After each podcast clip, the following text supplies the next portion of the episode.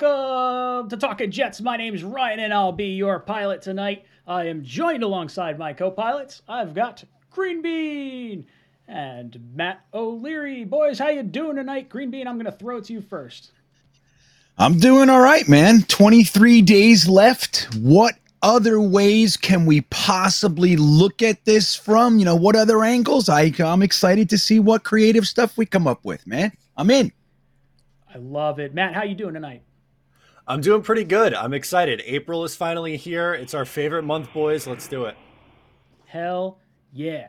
Boys and girls, if you're just hopping in the stream, hit that like button. For every 25 likes, we're going to get a qualifier for our t shirt giveaway at the end of the stream. And for anyone who's watching afterwards, leave a comment on this video and you'll be entered into next week's t shirt giveaway. All right. Lots of fun stuff to get into. So let's let's do this. Yeah. We'll jump right off the bat.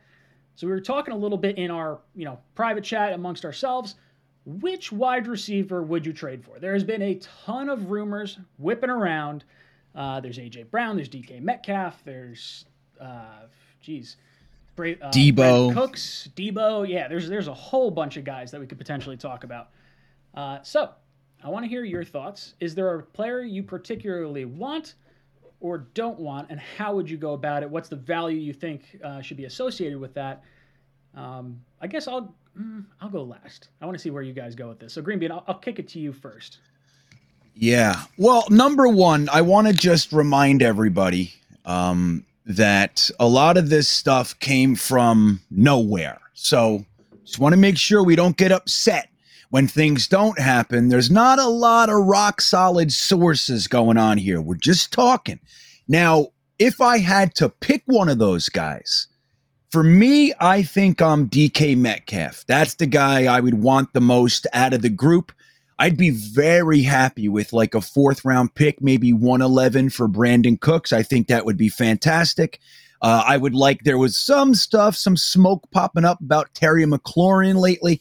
I would like, I would like him too. I like AJ Brown. Um, his injuries freak me out just a little bit. Nothing crazy, but you know, um, I think if I had to pick one, 25 years old, if we're going to pay somebody 20 million up, I for out of that group, I would be really happy with DK Metcalf. He's played every game he's in. He's got like, you know, I don't know, what, 30 touchdowns or something. Um, he's an absolute animal, super strong. You know, all the effort is there.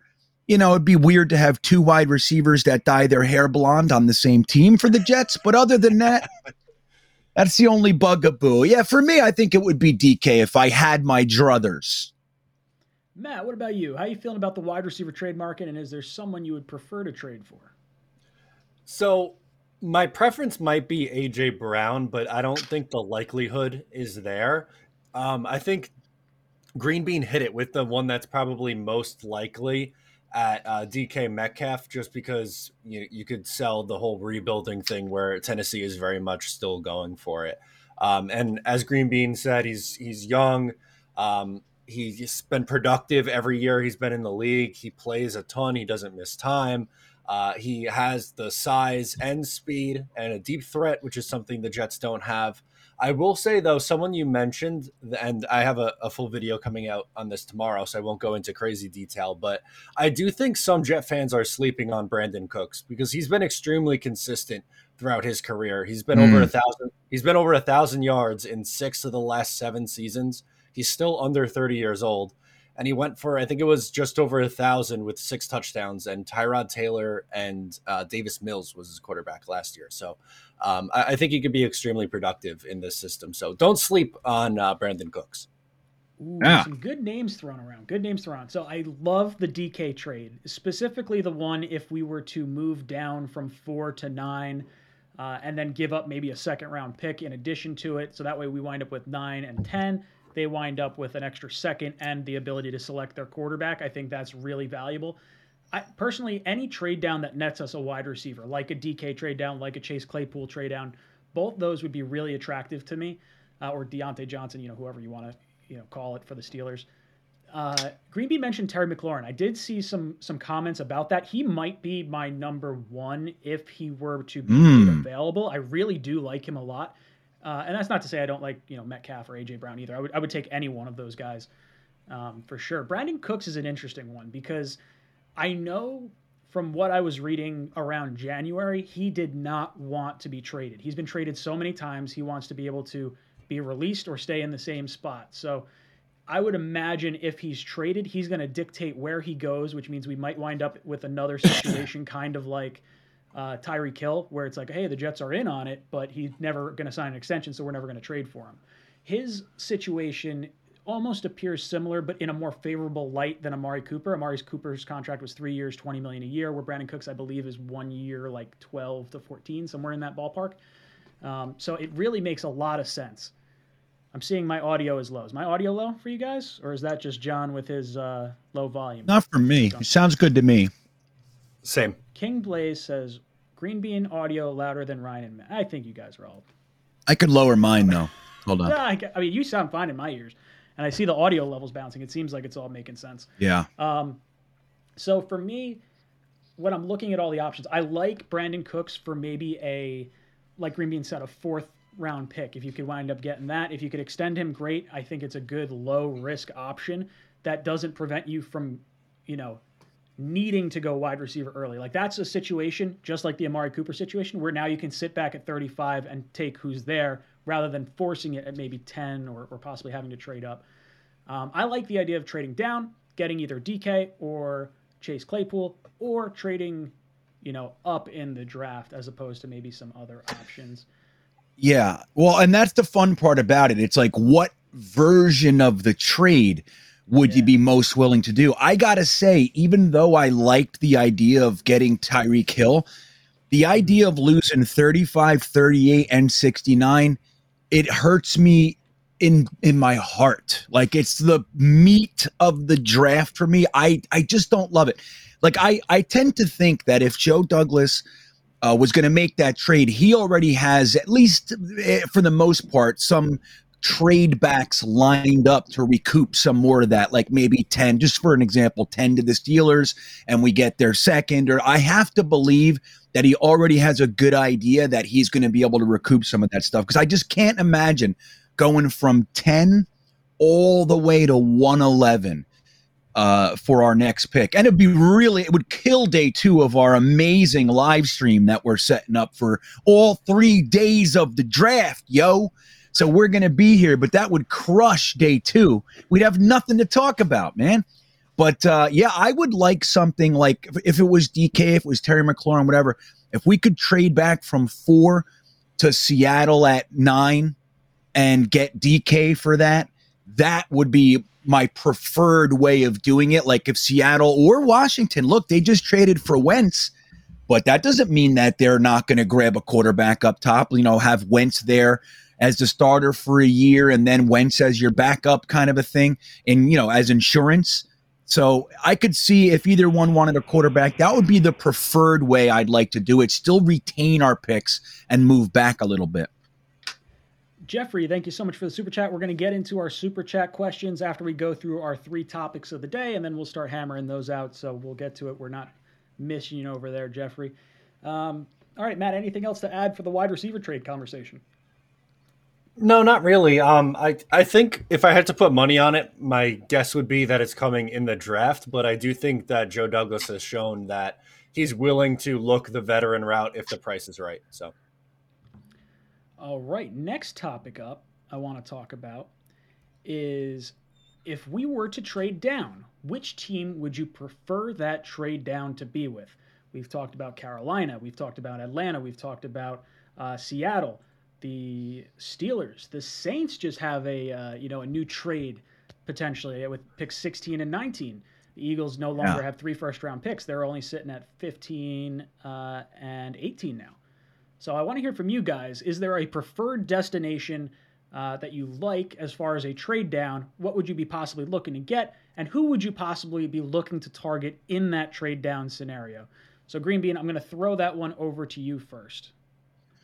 But wait, so which what exact trade down? So if we were to trade down, which team would I want to do it with? Is like my yeah, preferred like there, trade down. Okay. Exactly. Is there a slot? Yeah. And then in that slot, and you can give a rough compensation. It doesn't have to be exact, but like what you think it might go for. And then is there a player that you'd probably want to target in that, uh, you know, pick threshold? Yeah, well, again, I'll just quickly I'll say that I would love to trade back and get one of these guys. Like one of these teams really wants to jump up, and uh, and they're willing to lose the player for the right to do that. You know, and get into a place where they can get the guy that they really want. I would like that, but I have to say the one that makes the most sense to me is, and we've been talking about it for a little while, is that ten to twenty Steelers uh, pick. Like, so if maybe just as an example, if Malik Willis slid through, makes it to 10, they don't feel good about him making it all the way to 20. They jump up there, give us pick 52, maybe next year's first uh, or something like that. That's the kind of stuff I'd like to see. I'd love to trade, you know, back and get the, you know, the, like the Saints, for example, getting the two firsts, giving us three firsts in the draft. I'd like to see something like that um, it's a little further back than I'd hope to go, but we do still have a top 10 pick there. Um, so something along those lines, I think. Matt, what about you? Is there a preferred spot you would want to trade down with? Um, Greenby mentioned both of them. I think the Steelers makes a, a ton of sense because they could potentially be looking to move up and draft Malik Willis. But I think the Saints is interesting because how they did it now, you know, the the picks right after the top ten, but supposedly the rumor is that they are very interested in getting a quarterback or an offensive tackle. So to me, that screams you have to get up to pick four. And now that you have two first rounders, I think the thought would then be if you're the Jets, would you pick four and get what'd you say was 15 and 16 or 15 and 19? 16 and 18, isn't it? Which one was it? Let me see. Which? I'll tell two you. picks in the middle. Hold on. Yeah.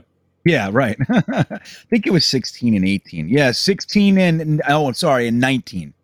New Orleans. Okay. So yeah, I mean, I think that that would be interesting uh, to move back, and I don't know exactly what the value is there. Uh, if it would be an even swap, but um, if if I'm looking at teams who would be trying to get up, it seems like the uh, the teams that make the most sense are the Saints and the Steelers. Um, I don't know. I think you're kind of just throwing darts after that. Can you yeah. guys hear me? Is my audio clear? I just unplugged my mic and just tried again. No, you sounded better before to me. It sounds worse now. Yeah. Yeah. All right. It might be coming through my AirPods. Hold on. You guys can take hold of this question for right now. Okay. So, anything else, Green Bean, on just trading down? Okay, so let's say let's play the game for a second and say it's the Saints. What's the target there then if you're picking at 16 and 19? Yeah, well, that changes everything. So that gives us 10, 16, and 19. So I'm still going to try to see if one of my edge rushers breaks through to 10. So maybe a, a Karlaftis or a Jermaine Johnson, you know, one of those guys. If they if they make it down, I'm to grab them at ten, and then I'm looking for probably a wide receiver with one of 16 and 19, and then I might. I might uh, go linebacker. I might take an offensive lineman there with one of those. It, it opens it up quite a bit in my brain, really. Yeah, I think what mood makes sense would then be going getting your edge at 10 with the two guys you just listed off. I'm good with either of those there. I think wide receiver at 16 would also make sense because you know you still have some pretty good choices. Garrett Wilson and Drake London probably gone, but maybe Treylon Burks is there, Chris Olave if you like him. And then at 19, the guy I was thinking was uh, Dean. I could just see him yep. as a big fit on this defense. Yeah, I really can. I mean, it it's happening for me. Like I'm I'm becoming, you know, every year there are guys that like after all the film and all the stuff and all the talk, there are guys that just kind of solidify themselves as my favorite. And Leo Chenal is really doing that for me. Now, is he a, a Robert Saleh fit? I, I don't think so. I, he's a, he's way bigger than what Saleh usually likes to to to grab, but I would love him. But I think Nakobe Dean to me seems like the Saleh fit Um, you know, as, as far as his makeup style uh, of play, all that all that stuff he can cover as well. So I think that he would be a good fit. But I would even be against like going. Um, let's say you grab a wide receiver, whoever it is, Drake London, Garrett Wilson at 16. And then you have like the old one, which is like Linderbaum sitting there at 19. Now that Bingo. makes sense to me. Like, you know what I mean? Now stuff, it opens up enough. You've created enough breathing room to be able to uh, have have a comfort level with taking an extra swing and getting what what could be looked at as like a bonus pick. It's like we got Linderbaum for free. We got our edge, we got Karlaftis, we got Garrett Wilson, and now we got Linderbaum or Nakobe Dean or Devin Lloyd, whoever it is that you want up there. But I think that would be epic, man, if we pulled something like that off. And I so real quick, I see somebody talking about uh you know that if we traded 10 and 35, it's the same value as 16 and 19. But here's what I want to remember. I, I want everybody to remember when there are trade ups in the first round, very rarely is the value dead on because the team trying to get up is going to overpay to get the team to move back. Like we're in the number four and number 10 spot. Those are coveted spots. The Saints want to come up. They're not going to require that we give them equal value. They're the ones that want to come up. So I would be surprised if we threw on 35 in that instance. Um, it's possible, but I just want to make sure I say that like the team trying to get up, it's an overpay. More times than not, they're coming up for a quarterback, most likely. They're willing to overpay. And that's where the you know, Joe Douglas's position would be very, very strong in that instance. You just say, look, man, I'm great at four. I'm great at 10. I don't need to slide back. You're the one who wants to come up. Give me 16 and 19. I'll jump back. Matter of fact, throw a fourth on there for me. All right, can you guys hear me now? Uh, chat, let me know if I'm coming through clear. I'm not sure if my microphone is different for Green Bean and Matt. Green Bean and Matt, how do I sound?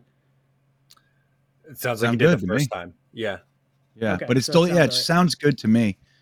Okay, I, I screwed around with a few things. I can't adjust my, you know, regular mic, so I had to flip some stuff around. Okay, so let me get my thoughts in on the trade down. So if I were to move down, uh, I would be looking. I so I don't think the tenth pick is very valuable. Um, not that it's, you know, I think the trade for Wentz devalues the urgency to get up to number 10. And I think with Carolina having uh, their their GM came out and said, "Hey, sometimes you just got to pull the trigger and bite the bullet on on number 6 for a quarterback." Uh, when they were at the owners meetings. So I think there's value in that, whether it's a smokescreen or not, in in someone wanting to come up for a quarterback. I do think Atlanta and Seattle are squarely in play as well. So I mean, maybe it's possible Willis falls to 10 and then it becomes a valuable pick, but I think most teams are going to want to try and get up to the number four pick. If that's the case, the Saints pick 16 and 19 equals 1,800 points or 1,850 points or so. Our number four pick is worth 1,800 points. So even without, you know, right. having to sweeten the pot or anything, we can get those two first round picks. Uh, I like that option a lot. With the Steelers, I like they got to come up from 20 to four I like a lot of players in that in that wheel space, and I do think you wind up getting their first round pick next year as well as a ton of other picks plus Claypool. So both those are valuable to me because then you go your edge rusher at ten. Like let's let's use the the Saints as an example because with the Steelers you'd wind up getting your you know your receiver in Claypool in that circumstance. At 16 with the Saints, I'm probably looking at someone maybe Jameson Williams is there. Maybe mm-hmm. uh, another receiver you like is is sitting there. I'm still fine with trading back into the first, even if even with the trade down with the Saints. So now you wind up with potentially four first round picks. Like I don't have any problem with trading into the back end of the first for a wide receiver. But at 16, you could go your wide receiver. At 19, you could go with you know maybe it's Linderbaum, maybe it's Zion Johnson. I do think that there's probably a lot of guys. Um, I think there I think there's a lot of smoke to the we want a center. Uh, yeah. kind of thing. Like like we were going after Jensen. We wanted to go after Bozeman. We you know we had Zion Johnson taking snaps at center. We had the interviews with Linderbaum. So I think those are all sort of telltale signs that they want to move on from McGovern. Um, and I do think that 20 spot could be interesting. Nakobe Dean, you guys brought that up. I love Nakobe Dean, and that's kind of the sweet spot for where I would feel comfortable starting to take uh, a linebacker. Um, but yeah, dude, I love all that sort of stuff. Anything on what I just uh, rambled about here? I don't know if I, I, hit on things you guys already said, but um, your thoughts? Yeah, well, no, well, it all makes a it all makes a bunch of sense. You know, again, like when you look at even value, like all right, so let's look at the Saints trade 16 and 18 for 10 and 35 that they're talking about in the chat. You have to ask yourself: Is moving down six spots from 10 to 6 is that equal to you and it might it might be for you to move up from 35 to 19 so which way if if you look at it as equal value for me the 10 to 6 is a larger drop than the gain from 35 to 19 is in this draft. Like i like a whole mess of guys in that 20 to 40 range. Like there's plenty of players that i'm really comfortable taking there but there's only a handful of guys that I really look at that I think are like above the rest. And I'm telling you, I mean, they, 10 or I'm sorry, 16 might even be a little bit low for that, uh, in my opinion. So that's kind of how you have to look at it. It's like, okay, if we're given 10 and 35, because it's literally even for 16 and 19, is that worth it to you? Moving down six spots in the first just to move up from 35 to 19, which is 16. You know what I mean? So how do you look at that? Yeah. And for me, that wouldn't be enough motivation to get me to to come out at 10. Yeah, for me. I'm looking to, I'm looking to go from 4 to 16 as opposed to 10. Like I think I don't think the trade value, like we're you're obviously not going to get as much for 10 as you would for 4, but I just if you don't trade out of four, I think you are making the pick at 10. I don't think we're getting a team to jump up in front of us for potentially like the third quarterback. Like, it would not shock me if mm-hmm. Kenny Pickett and Willis wind up going before our 10 pick. And at that point, we've just kind of yeah. wasted our, you know, our opportunity. There's also this this whole thing of, okay, I do expect the Jaguars and Lions to make their picks, but I think the Texans, the Jets, and the Giants are all open for business, depending on what teams are willing to give up. So we're not just competing, like other teams aren't just competing against teams that want quarterbacks. We're competing with the Texans and the Giants to play almost like a who's willing to take the lowest deal, but also have the quarterback available to them. Because like, why would a team want to trade with the Jets if the Texans are willing to take the same offer and you're willing, you're able to jump up to three? So I, I don't know. I think there, yeah, there's but, a, a, few different yeah. pieces in play here. Well, that's exactly right. And you don't know what they're willing to do or what they're trying to accomplish. I mean, the Texans could be looking to get what the Niners paid last year, you know, for mm-hmm. a jump up to three. Don't forget, when people start talking about how unrealistic all this stuff, just last year in the last draft, we saw a trade up from 12 to three, and we saw three first round picks and a third round pick to do that. So it's not unrealistic, man. So maybe the, if the Texans are holding out for three firsts, you know, two more in addition to the one in this draft, you know, uh, what we're talking about could be significantly better.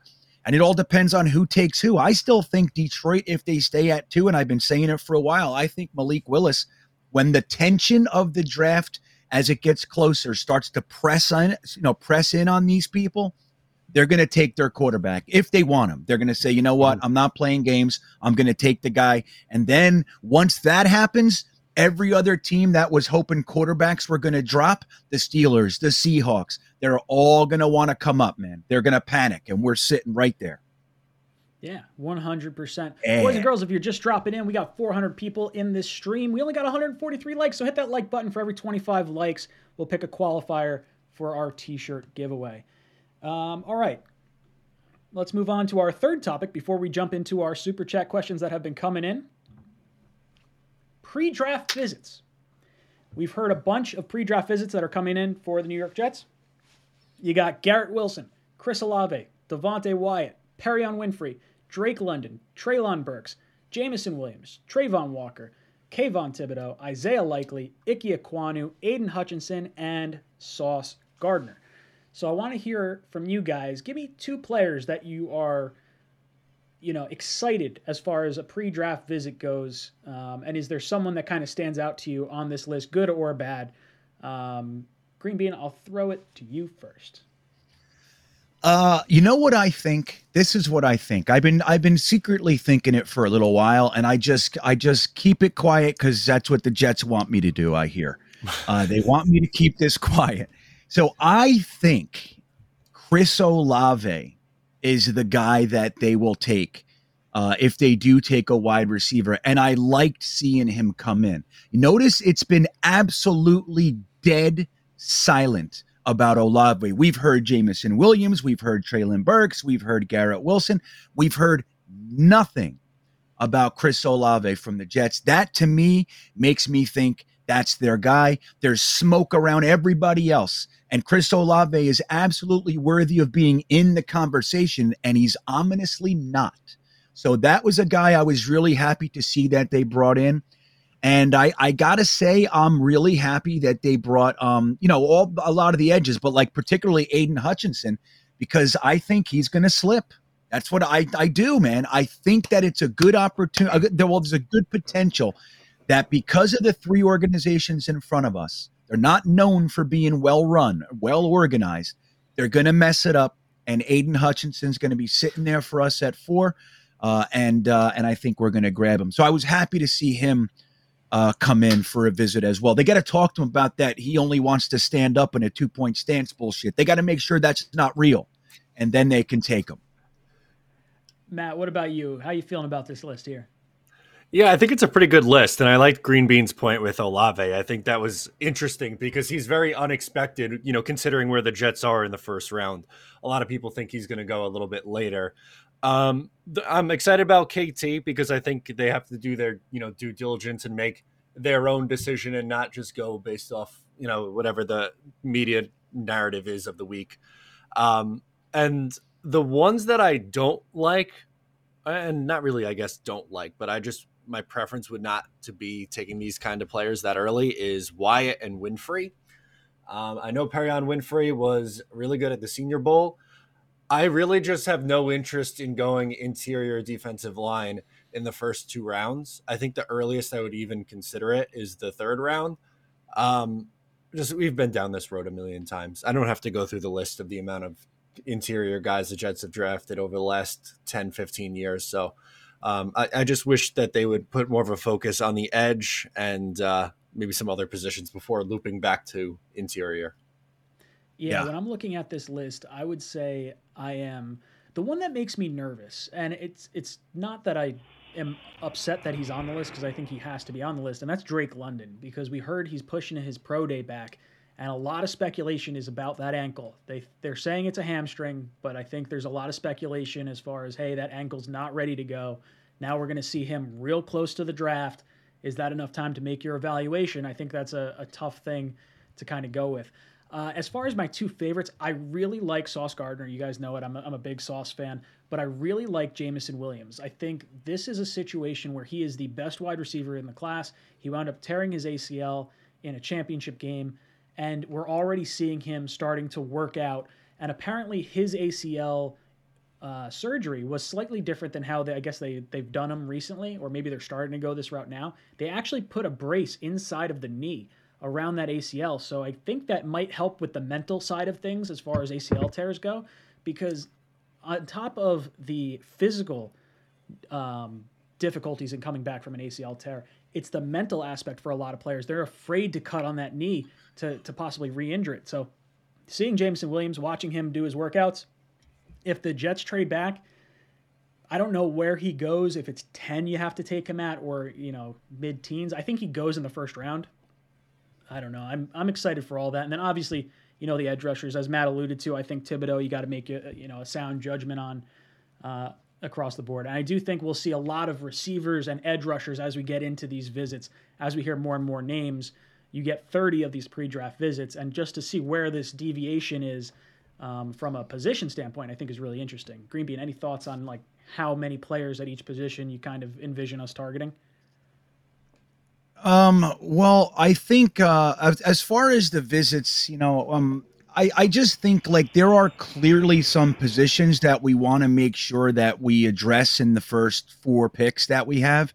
So I think, um, you know, wide receiver, edge, uh, those are those are definitely two of the of the positions that you want to see them at least bring one each in that top four. I wouldn't even be surprised. I doubt it, but I wouldn't be blown away if they took two edge rushers in that in that batch, like in the top in the two, you know, the I'm sorry, the um the top four picks that we have. But like seeing guys like Sauce Gardner on there, I know that makes a lot of people happy as well. And I think it's smart, man. Like you want to bring the perceived best players in the draft into your building. You want to get them in your building and see who it is. You have a top four pick. Make sure that the person you bring in is the best possible talent, the best possible fit for your team. And if that's Sauce, if that's Aidan Hutchinson, if that's Thibodeaux or or whoever, then you want to have that time private in your facility and on your home turf to be able to kind of pick their brain and see exactly what it is that you like and don't like about them, man. I love it. I love it all the way around. Guys, if you're just mm-hmm. jumping into our stream, make sure you hit that like button. For every 25 likes we get on this video, we're going to pick a qualifier for our t shirt giveaway. Green Bean, would you like to operate Nightbot and do like the exclamation point winner to do our uh, qualifiers? Well, I don't know if you have how do I do that? Handy. You just you want me to write stuff? Yeah, if you got your, your pad there, just because it's it's tough for me while I'm talking and scrambling some stuff around. Pad. Uh, right now, we ha- we would have eight qualifiers. I haven't taken any qualifiers down on my list yet. Um, but if you hit exclamation point and winner, Nightbot will pick a qualifier. Ooh, look at that. Okay. Yeah, kind of fun, right? I happen to have a pad. Isn't that wacky? Ooh, there you go. All right, let's jump into some of our super chats that we've gotten throughout the night. Uh, Jeffrey Lance, thank you so much, says Jameson Williams is worth the pick at 10, surest wide receiver. So that's something we were just kind of alluding to. I really like Jameson Williams. I'm a big fan of his. I think when you look at Godwin and you look at um, Gallup, teams are not afraid of the ACL like they once were. So if the Jets decide to pull the trigger on Williams, a guy that is lightning fast, I would have absolutely no problem with that whatsoever. Uh, Jonathan W thank you for the super chat, says, We don't need Cooks. We need a true number one wide receiver, not more number twos. I I would look, I would still trade for Cooks at the right draft pick value. Like I'm not giving up a second round pick like the Texans want because if I'm taking Cooks, it's because I want him kind of as a stopgap for a receiver that I would like to take in the second round, where you don't have to force this guy to be ready. Um, Matt, I heard you make a little uh, little comment. Yeah, well, thoughts? He's he's went over a thousand yards pretty much every year he's been in the league. I mean, as I love DK, but he's been under a thousand yards in two of his three years in the league so far. So um, I think people's understanding of what a number one receiver is is just off a little bit. Yep, I agree. I agree with Matt. Everybody. Jets NY.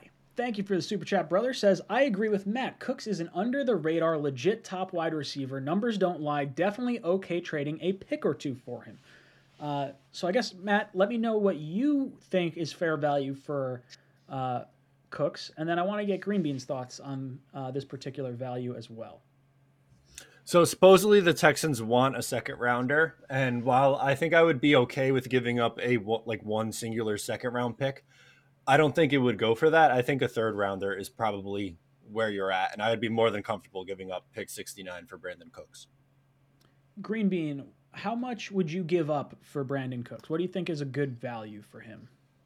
Well, you know what Brandin Cooks does for me? Um, it makes me more comfortable drafting a guy like Jameson Williams if we wanted to do that. Like, I still don't like it. I think he's wide receiver one in this class. I still don't like it. We're the New York Jets. It doesn't work for us. I don't know when we're going to actually just swallow that pill and understand that we are not the Ravens. We are not the Steelers. When we take chances like that, they don't work. Every year, Jets fans forget all about it. But so me, it spooks me. So if we were to eyeball Jameson Williams and grab Brandin Cooks, so there, you know, so we're kind of covered. I like that idea. And I'd be willing to give, I'd be shooting for pick 111 uh, I would really try hard not to give up 69, but I might go there if I uh, maybe I'd give 69 and they throw in a sixth kind of a thing, something like that uh, for Cooks. I'm definitely not giving a second round pick. Yeah, I, one thing that was brought up yesterday on the call-in show, and that was about Jameson Williams, was if we're looking to run more 12 personnel and you have Michael Carter, you have Elijah Moore, you have Corey Davis, you have Braxton Berrios, how many people are honestly getting the ball uh, you know the target right. share anyway. Like you kind of have the opportunity to let someone like Jameson Williams sit a little bit because Corey Davis is on this team through this year, and then you know his fate is a little bit up in the air after that, depending on how he performs this year. So there is sort of that built-in buffer already. Uh, it's just I, am with you, Green Bean. I kind of like I like the addition of a vet wide receiver that allows you to bring your rookie along a little bit slower. But it, it feels like it's getting to be a little cramped in that room. Yeah. Well, I'll tell you what, man. That's the thing. Like, I, I'm going to be real on it. I've said it before, but I'll tell you real honestly. And I got my head chewed off on the Jets lounge the other day because Jets fans get real rigid in their thinking and they wanted to cut, they wanted to kill me. I said, I'm not even going to be surprised if the Jets don't go wide receiver at 10. I mean, I, I see other other yeah. talent there that might supersede wide receiver at 10. I know Matt and I have talked about this. Uh, I'm not as spooked to wait till the second round. If you look at the last three years, the guys that popped through to the second round, we're talking about, you know, Tee Higgins, Deebo Samuel, A.J. Brown, uh, Elijah Moore. I mean, the list goes on and on and on about the guys who are usually there. And it's like that every single year. There are fantastic uh, Pickens, uh, you know, Pittman. I mean, it just goes on and on. Mm-hmm. Um, so I'm comfortable waiting there because you know what I would like to see the Jets do, and it's a, it's probably not going to happen. I would love to see us grab probably the best pass catcher in the whole draft at pick 35, and that's still Trey McBride. And I would love to see just because he happens to be a tight end, I'd love to see two and three tight end sets all day long. And then mix in, like you said, you know, we don't need all the wide receivers. We still got Corey Davis, we got Elijah Moore, we got Braxton Berrios, we have Denzel Mims, um, and you can still draft one, but draft them in the second round, uh, and and let's just roll like that, man, and have a have a you know a a, a nice tough ball control offense filled with uber talented people. Just because uh, Trey McBride's not a wide receiver, he's just as good as most of the wide receivers as far as his job, which is to receive the ball. Yeah, I Trey McBride for me, I get the feeling he's not making it out of the first now. I think because we signed Uzomah from uh, Cincinnati, I get the feeling he may wind up going 31 to the Bengals. Um, we'll see how that maybe how that kind of plays yeah. out. It's, it's all kind of up there. Uh, Clay Wavy says, Ryan, Chad is saying your audio is, audio is low. Just an FYI. Thank you, Clay. Hopefully know, it's, yeah. it's, a little bit better now. Guys are uh, that was a while ago. um, yeah. We got Mutt Viles dropping in with a super chat. Thanks. Mutt Viles says, Sup, guys. Ryan, I would trade back with the Steelers and maybe draft what I showed you in my mock last stream. So let me pull up his mock draft real quick. I think it was, was it Twitter that you sent it? Yeah, it was Twitter he sent it to me on. Uh, so his trade up with the Steelers, or trade back with the Steelers. That's not it. Hold on. All right, so he has. I'm not exactly sure how he got all these, but Jamison Williams at 12, Carl Loftus at 20, Linderbaum 35, Pickens 42, McCreary 46, Ojabo 69, uh, Verone McKinley 73, Tyler Allgeier 85. Um, I I don't know. I don't I don't think Linderbaum makes it to the second round. I think someone's going to pull the trigger on him at some point in the first round but I do think that is a uh, a pretty solid draft all the way around.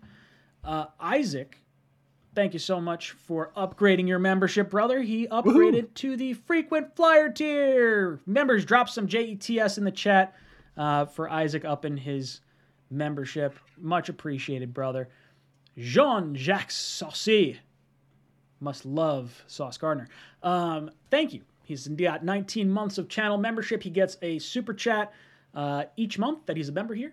So a free super chat for each month that he's here. Uh, if he only wants to use a stand-up stance, talking about Hutchinson, that looks like an expletive to me. Uh, F him. we don't want him.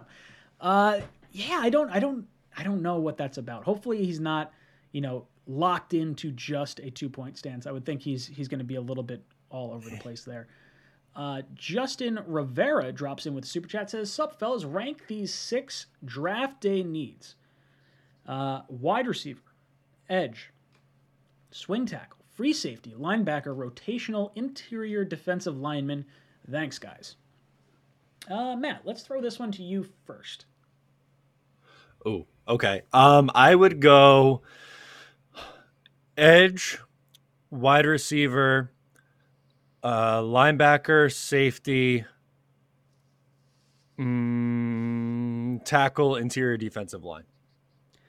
Yeah, if I'm looking at this, it's edge first, wide receiver second, um, probably linebacker. Linebacker and safety would be like kind of where I'm. Yeah. You know, more of a toss up. I'm good either way there. I do think the value for safety is better in the second round than it is the third, and I think the value at linebacker in the third isn't necessarily that different from the second round. So maybe I'll say edge, wide receiver, safety, linebacker, just because of that. And then I'm I'm, I'm with you on uh, swing tackle and ro- rotational interior defensive lineman. The tackle thing for me is mainly because we don't know what's going to happen with George Fant. We don't know the injury status of Mekhi Becton. Uh, and just having that backup tackle is so critically important. I think that's where I'd I'd go with that route. And interior defensive line, I'm you know I'm just don't particularly love right now from all our draft history. Greenby, what are your thoughts on these uh, these positions? How would you rank them? Uh, let's see. Edge, linebacker, uh, free safety, wide receiver, swing tackle. I don't know. Um, I, I'll go tackle interior defensive line. I don't think either are all that hurting uh, right now. I'd I'd rather see a guy like a developmental, you know, tackle that's you know not necessarily focused on his versatility to keep him as a swing tackle for too long. I'd like to see them bring a fourth, fifth round tackle in there. Um, that's somebody that can develop and is, you know, the plan is for him to take over, you know. Um, mm-hmm. That's that's optimal. That's that's what you want. You want like your mid to late round draft pick offensive lineman. Um, you know they're they're uh, you know back up for a year, two years, and they're ready to come on in. There's a smooth transition, so I'd like to see that. The the defensive line I'm pretty good with. I mean, we got to keep adding big boys to it, but I don't see that as a as a need. I know people want to talk about Jordan Davis and um, you know Phidarian Mathis and all that stuff, and I like these players, but I just don't see the need there. You know, again, we always want to add late round big bodies, you know, but uh, you you can find run stuffers and all that in the fifth, sixth, seventh round. Uh, not that we have sixth and seventh round picks, but yeah, I think it's edge, linebacker, know. free safety, wide receiver. So, so you, what did you say? You said edge, linebacker, free safety, wide yeah. receiver. Was that the? So is yeah. do you say linebacker because the position group is weaker, or because you think the linebackers in that like ten through twenty ish range, if that's where we wind up being, are a better value, or maybe not better value, but are better, and you like the wide receivers in the second round? Um, yeah. More like does it's, does that impact your ranking? Yeah, it's uh it's both because um I I think that there's a larger drop off from the first two maybe three linebackers to the next next batch. So that's Devin Lloyd, Nakobe Dean, maybe Chenal. I'm falling deeply deeply in love with him uh, right about now. But going from those guys to Christian Harris, Chad Muma, Asamoah, um, excuse me um those guys like i see that as a nice nice significant drop off when you're looking at the receivers like you can like garrett wilson you can like uh, drake london treylon burks you can like watson you can like dotson you can i mean there are to me they're they're all kind of bunched up and one guy's probably a little better at this thing than the other but i don't see the panic i, I just I don't, I don't see it i'm not saying that the jets won't take a wide receiver at 10 i don't see that as a need to use a first round pick. I'm fine with mm-hmm. doing it, but I think that the drop off is more significant at linebacker than it is at or at, wide receiver from my eyes. Yeah, I completely agree with you on that. And I, I do think while I would say wide receiver is our second biggest need, I'm right there with you. I would prefer to either trade back into the first for a wide receiver just in front of the Packers or Chiefs because I think you can do a second and you know, if it's a second and third, you're probably going high 20s. If it's a second and a fourth, you know, tail end of the first, whatever it is. Um, I like that value more than receiver in the top 10 personally. Um, so yeah, I'm right there with you. Guys, before we yeah. jump on to this next super chat, I do want to acknowledge, I, met, I should have brought it up at the beginning of the show.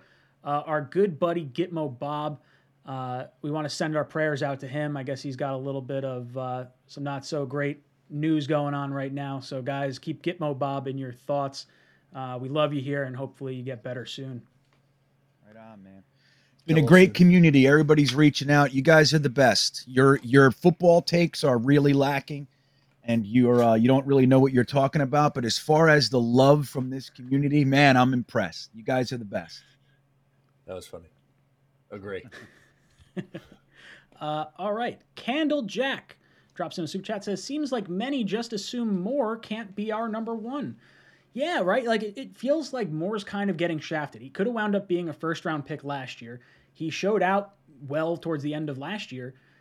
You know, I think a lot of us think he could be that. You know, I, I don't want to call him just a one, but I think when people refer to a one, they're referring to maybe a skill set that's that's different, like a jump ball type guy, or like a you know really takes the top off of a of a uh, a team. And I think they kind of envision Elijah Moore as working almost like a slot, even though he's been playing on the outside. So I do think Elijah Moore can absolutely be our number one wide receiver. I think it's yep. entirely possible. Um, my concern is kind of behind him, where I don't necessarily trust Corey Davis or, or think that he'll be here beyond this year. And Braxton Berrios kind of performs a, a different role than I'm, I'm looking at for wide receiver. So I guess for me, Moore is absolutely a solid starter. Whether he's one or two, I don't think it matters, but I do think we need an additional wide receiver in conjunction with him. Whether you call that a one or a two is is entirely, you know, I guess up to the the eye of the beholder. Matt, your thoughts on uh, on this thought process? Yeah, I agree with you. I, it's not that Moore can't be a number one. I just think it's you need more in that wide receiver room. Um, I like Corey Davis. Um, I think he should be better this year. Um, but beyond that, you're one injury away from being in the spot you were the last two years, where in week 17, Zach Wilson's throwing a guys you never heard of. Um, so I don't want to be in a situation like that. I just want more depth at the position and more high end talent. Um, and I like Braxton, but I think he's best suited as like a number four coming in, rotating in, and being your special teams guy. I think they need one more for their trio because more often than not, I feel like it's going to either be the 12 personnel or three wide receivers on the field. Um, so I feel like they need one more receiver, and um, I really like the guys at the top. So, Green Bean, your thoughts on Moore and him possibly being a number one? My concern with Moore is injury. You know, it's like that's the only concern I have with him, man. I, I think he's about as talented of a wide receiver as we've had in here in a long time. Um, and uh, I have no doubts about what he can accomplish talent wise. He had three injuries last year and ended the season on IR, so that spooks me a little bit. And that's what I'm saying. Everybody with the Jameson Williams stuff, man. And Moore didn't have injuries in college. You know, like guys like Cam Clark, Becton, they weren't even injured in college. They come to the Jets and then they be, you know, so grabbing a guy that's injured spooks me. Like when we grab a wide receiver, as much as I like George Pickens, I wouldn't want to take George Pickens in the first or second round. Why? Because he's too many injuries and the Jets. Um, our history up to this point has shown us that we are not past, we are not over that hurdle. Hopefully, we're working on it. I'm, I'm, I'm hoping, I'm rooting but for me, it's it's it's still a little spooky. But I think his talent level is absolutely um, to have that Tyreek Hill esque impact on a game. If he and Zach Wilson actually start to get that comfort level like Mahomes and Tyreek Hill have, uh, and that comes with time and you know and, and Zach Wilson having time, I think Elijah Moore's ceiling is. I don't even think that we can see it. I mean, I think he can be as good as he wants to be. But just to talk about the wide receiver, like people are just, I mean, people are nuts. Like I'm not saying we don't need a wide receiver. What I'm saying is, with everybody saying that we need to take a wide receiver in the first, I want you to take a few minutes, go back and look at the wide receivers that were taken in the first 10 picks of the second round for the past three to five years. Look at it the last 20 years. You're going to see what I'm talking about every single year there is absolutely undeniable talent in the beginning of the second round at the wide receiver position. Now, if we choose to get one in the first, fantastic. I'm not against it. All I'm saying is open up your minds a little bit. There's more to it than we have to get one position at one pick or all's lost. It's not that. It's just not. Go ahead and take a look, everybody. You'll see the players I'm talking about every single year. So me, I can respect what anybody's saying they want a wide receiver at 10. That's fine. I don't feel that same stress. I'm totally comfortable waiting to 35 because I don't think that the guys up top are that much different than the guys that you'll get at 35. Now, if they take eight wide receivers off the board, which I don't see happening, maybe you got a point, but I don't see that happening this year. So anyway, that's all I'm saying with the wide receiver thing. You guys gotta, you guys gotta loosen up your your straps little bit out there. So Matt, I know we got to let you go here in just a second. So this one's going to go towards you. Garrett Starnes drops in the super chat says, "Just a reminder to everyone that no matter what happens, I think we can all agree that Rich Cimini will still and always be uh, will be a stooge." Matt, any thoughts oh. on uh, this comment here? Well, Rich Cimini tweeted out the day job, a link to the day job today. He tweeted out something about odds checker, so I can't hate him too much today. I got to give him some credit there. Um, but I mean, I think you guys know how I feel about the beat. Um, so yeah, yeah, it's it's one of those things where I think the Jets beat is one of the more talented beats uh, across professional football. I do think we have a lot of content creators across the board in all different platforms, whether it be podcast or video or or uh, you know paper, anything like or you guys guess online blogs, things of that nature. Um, for me, where it comes in is when you wind up, you know, bashing a guy for character things or, or bashing a dude without things being, um, you know, blame the guy on the field. I guess don't don't just make up stories to make up stories or or get people fired up, uh, for sure. But Matt, I'm gonna. Oh oh, can I do it? Let me see if I can do it. Did oh, set it up right. Oh no. Oh, I can't do the chicken. I should have. God uh, damn it! I gotta get the chicken. Oh, come on! I'm so bad at this. I know. It's okay. So bad. I'm sorry. I hate to leave you guys, but we got to go back and do the other job. So appreciate you having me as always. It's a ton of fun. He's got to right, go right we'll for Cimini. All right, let's get Green Bean back over here. Wham! Bam! Thank you, ma'am. All right. So now we got uh, Adam S. Adam S. drops in with super chat. Says chances we trade down from four or 10 before the draft, um, I would be shocked if we did that. Um, hmm. I think there's. Well, is yeah, there a situation, please. Green Bean, I guess, where you want to trade down prior to the draft? Maybe if they offer like a king's ransom. But yeah, other than that, like, totally. I'd like to sit at four and wait.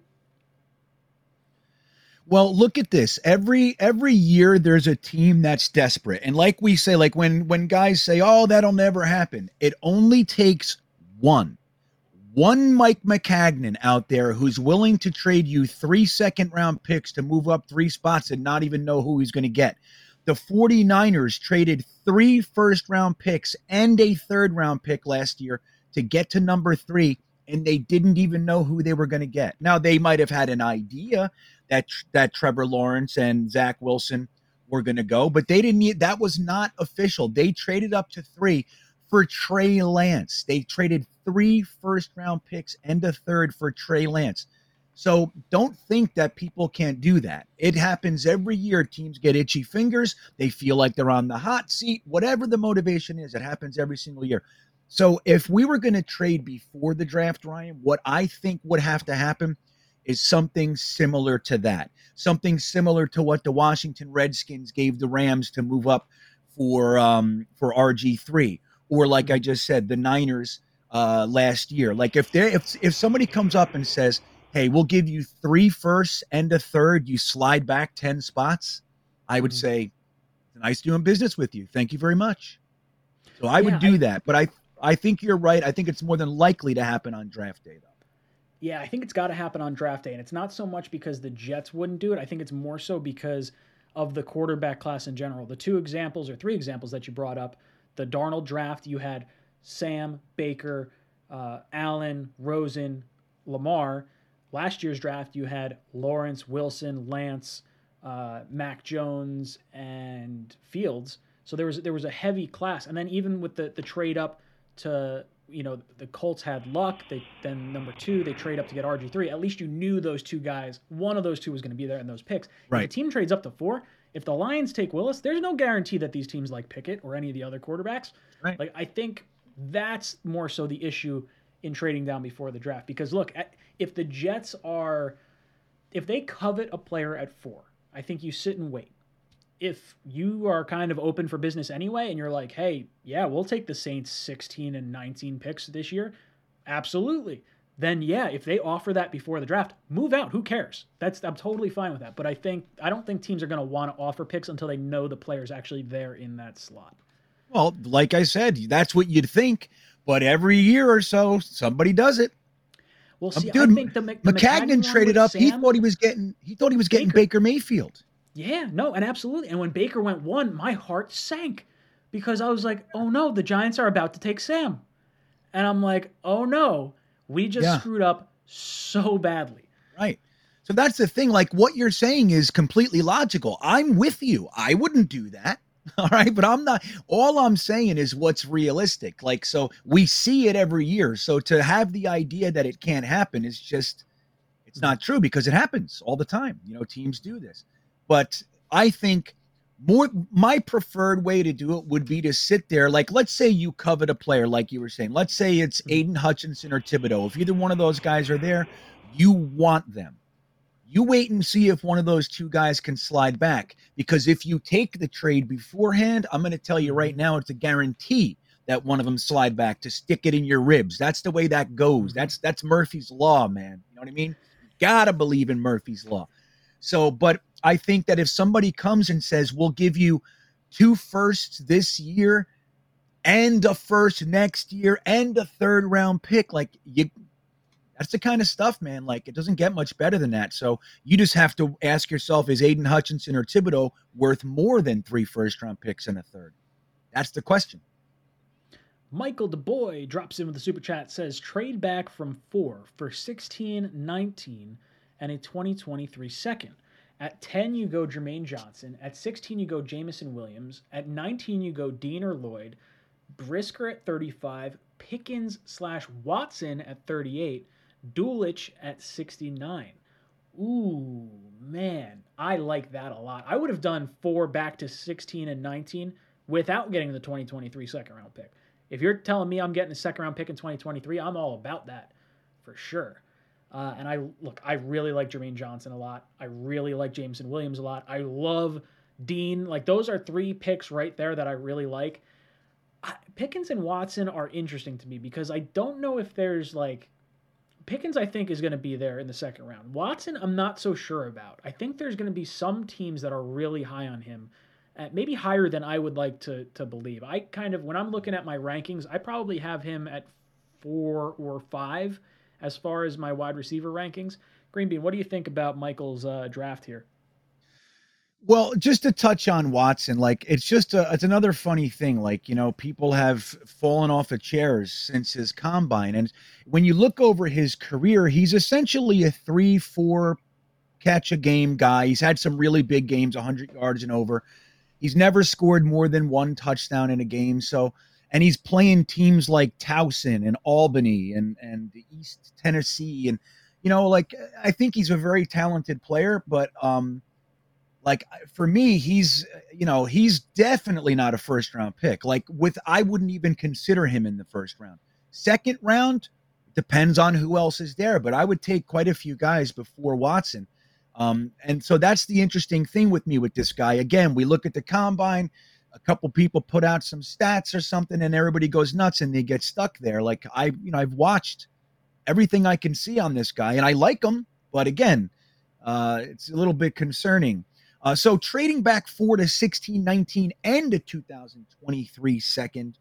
That's uh that's interesting. I'd have to see the value. I'll trust him on that. Uh, Jermaine so Johnson six, at 10. 16, 16 and 19 are the value for four. The 2023 second is bonus. That's what that value. So they're they're even Steven for four. Yep, it's actually it's like a fifty or seventy. Oh, that's right. Point swing in our favor. The 2023 right. second is bonus on top of that. Okay, so good. So there you go. So he did that. Nice job, Michael. So he wants Jermaine Johnson, Jameson Williams, and Dean or Lloyd at 19. Say, wait, Jermaine 10, Jameson 16, Dean Lloyd 19. Right. Yeah, I think that's good. Now, that's a scenario where I could consider Jameson Williams because we created an extra first round pick to have that little bonus. Um, it, it feels a little bit better to me, but again, I'm just not taking an injured wide receiver in the first. That's just not that's that's very difficult for me to to, to justify. Well, so then, uh, then Brisker, I love Brisker. He rounds it over at pick 38 yeah. with with Pickens and Watson, so he's double dipping receiver first and second round. Yeah. yeah, I don't know. I think that's a bit much. I said that's a lot. That's two top 40 picks on wide receivers. Like I don't know. I'm thinking using pick 35 on a wide receiver. You know what I mean? Yeah, look, so I don't know. It's, it's a bit think... much. I wouldn't hate it. Like these are talented players, so I'm not going to hate something like that. There's lots of stuff I think is good, so but let's, you know, swap this. Right. What would you swap in this? Right? Like if I'm looking at this and you're telling me I can get Pickens or Watson at 38, then maybe 16 winds up being like a Linderbaum or a Totally. Uh, Zion Johnson. Like that that all of a sudden swings it for me in a different yep. direction. Or if you want to go Jameson Williams at 16, if you think, you know, Zion Johnson or a different interior offensive lineman is there with 35 or 38, I think you have to swap out one of the receivers. I think I'm I'm with you on that. Yeah. Yeah, I mean, look, I, and and I want to make clear again. It's like you know, for me, I am much more open than most other Jets fans. Like, I, there's lots I'm going to be happy with this year there's very few scenarios that I'm going to be disappointed um, positionally. You know, players are a different story, but and then and up top, I, you know, I, I think we're going to do a really good job this year, and I'm not going to fall to pieces if the Jets don't take a wide receiver or if they don't take, um, you know, a linebacker. It's like I'm I'm going to see who's there. I'm probably going to end up agreeing with them. But again, taking two wide receivers, like you said before, we want to be a 12 personnel team. We just signed two tight ends in free agency. We're more than likely still going to even draft one. We have Kenny Yeboah on the roster, uh, who's developing, and then it's like you're going to have seven wide receivers on that. You're going to have to start cutting people.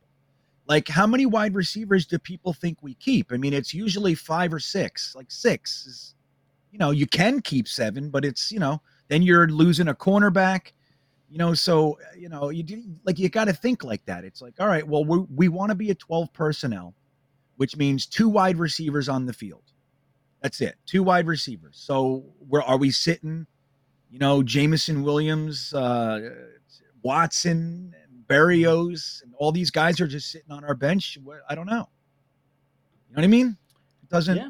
doesn't jive to me seems like a bit much good players Cooch. Ricky Cooch drops in the super chat. Thanks, Ricky. He says, if we end up with 10, 16, and 19, I like Wilson at 10, Karlaftis at 16, and then Zion Johnson at 19. If we end up needing another tackle, move Alijah Vera Tucker to tackle. Uh, so let's see. You get your receiver, you get your edge rusher, and you get your center slash guard. Probably center. I think they would wind up trading McGovern at that point. Yeah, look, I, I'm fine with this uh, situation. I would lean towards edge at 10 because I mean, I think you're going to have your pick of probably two or three of the the top edge rushers there and I would rather get that value and then whatever receiver you want at, at 16.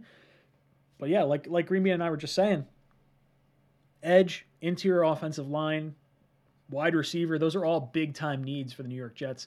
Uh, Greenby, what do you think about Ricky's draft right here with Garrett Wilson at 10, Karlaftis 16, Zion Johnson 19, and if we needed another tackle, we slide Alijah Vera Tucker, who played left tackle at USC, over to one of the tackle positions. Yeah, well, I don't want to see Vera Tucker at tackle, but uh, let's um, let's say I I want to make this point too. Like I I if we do take a wide receiver up top, I'm hoping it's Garrett Wilson. Like well, actually, um, it's either Olave or Garrett Wilson for me. Like I really like Olave too. And it's a funny thing. Like I just never hear Jets fans talk about Olave. I think that's by design, Ryan. I really do. I almost feel guilty talking about it because I don't want to blow it up. You know. I, I think there's. I think the consensus is like you'd probably have Drake London, Garrett Wilson. If Williams was healthy, he's probably ahead of Olave, and then Treylon Burks is kind of like that other player. So you could say maybe four people are sort of the consensus ahead of Olave, and I don't know if that's you know factual. Why are they ahead of Olave? Perceived. Oh well, that's just it, right? right. Like I think Treylon Burks is a mid twenty, uh, you know, kind of pick. I think Jameson Williams should be up high. I think Garrett Wilson should be up high. Drake London with the injury concern, I'm I don't want to say I'm taking him completely off my board, but there's I'm not super there. high on him the way I would have been if his pro day pro day went as scheduled and we got to see him run. I think there's I think there is concern with that ankle right now. Yeah, definitely. And I'm telling you, that's concerning for me, man. It's just like I know we want to like we're the Jets. Can we please just remember where it is that we start? We are not the Steelers. Things don't bounce the right way. Again, I'm hoping it goes that way for us. I believe what we're doing is we're changing it systemically, like we're changing mm-hmm. everything, and I love it. But drafting guys that you know are are injured, can't do their pro day, or you know miss the end of the season. I don't know. It just spooks me. But like, look, Olave had 65 catches, 936 yards, and 13 touchdowns last year. Where's the where's the love? And then the year yeah, before he had 50 catches. You know what I mean? Two Garrett, years with 50. It's a stud. Garrett Wilson have 12? Is that what I think it was 13 for Olave? I think it was 12 for Wilson. I'm pretty sure. I, I just yeah, did I thought a video it was, on it. I thought it was 10, but uh, let me let me Maybe see. it's 10. I thought it was double digits for sure. And I maybe I'm mixing up you know what? I'm probably mixing up DK's 12 touchdowns to Garrett Wilson's, but I could be could be wrong. Um, all right. No, no, you're right. 12. Yeah, 12. Yeah, it's a lot. Dude, that's a whole lot. Yeah. My, my I don't know. I, I, like Olave. I wouldn't be upset with the pick. Oh, he's so know. good, dude. I, I, like a lot of different guys. Uh, Chris Lavilla drops in with super chat. Says, "Do you guys think our offensive rank this season can be top 15?" I hope so. I don't know where we wound up ranking last year. I'd imagine somewhere in the mid to late 20s um, because of Zach Wilson's struggles. I think we can get close to it. I think if we are between 15 and 20 is probably where I would expect a second year quarterback to be. If Zach Wilson hits his potential, we would be absolutely inside of the top 15. I do think our offensive line should be a top 10 unit. Um, and I would say offense is, is really going to dictate based on how Wilson performs. So, yes, I think we can be top 15. Do I think it's likely? It's to be seen. I think. I think we have all the talent in the world that could do it. I think we have the skill position players to be in that top 15. It's just does Zach make that next step?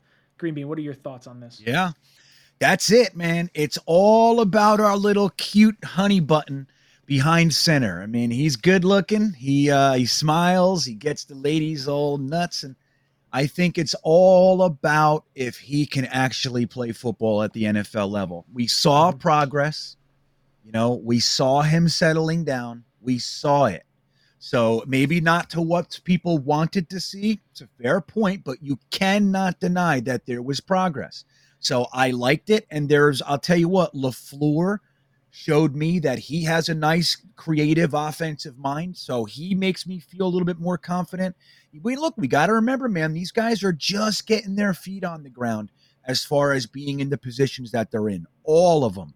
So I think that if, you know, the key is protecting Zach Wilson. That's number one. Number two, he's got to have guys that aren't going to drop the ball when he gets it to him. If he's protected and can be calm back there, and he can get it to guys, which I know he can if he's calm.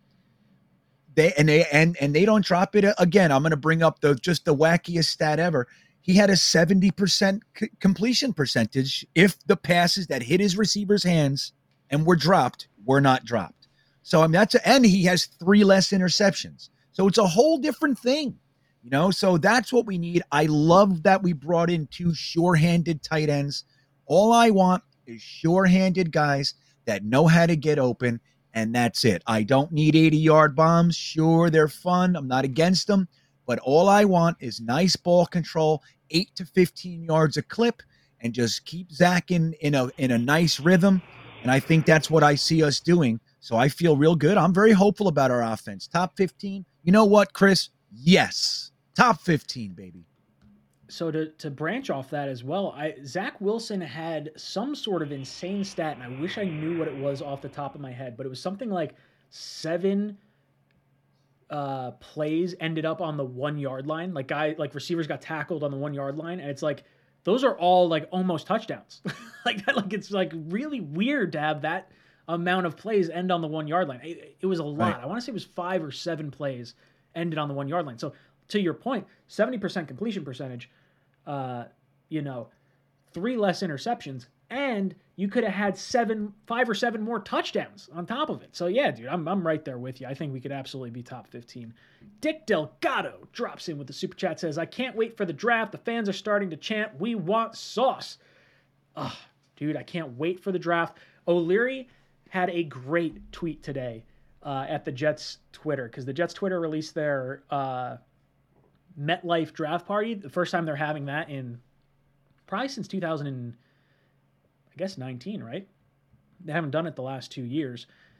Um, and that's a, it's a great thing to go to. It's a lot of fun. You get to stand on the field. I know in the past few years, it's you actually haven't even been able to go on the field because they had was it the motocross or like monster truck rally, something like that, where the where the grass was all you know dirt or something along those lines. Um, but O'Leary had a great tweet of us watching the Alijah Vera Tucker pick, and you guys got to see it live with us and see all the reactions. So I, I think we are going to have the biggest draft party here on on the Talking Jets panel, and I'm re- really looking forward to it. We got a whole laundry list of guests coming on for days two and three. Yeah. It's going to be epic, dude. It's going to be the best. Like that's the thing. Like you know, what we have to remember, like we're going to be here all three days for the entire draft. We'll be right here. When you got to go outside and rake the leaves for a little bit, you come back, we're going to be sitting right here. If you need a break because they picked a guy that you didn't think they could and you zeroed in on one guy and now your heart's broken and you got to go outside and cry for a little while, come back. We're going to be right here. That's the thing, man. This is solid. We are going to be sitting here for days with you guys and hopefully we get to see a successful draft. That's what we all want here. Be fun. Absolutely.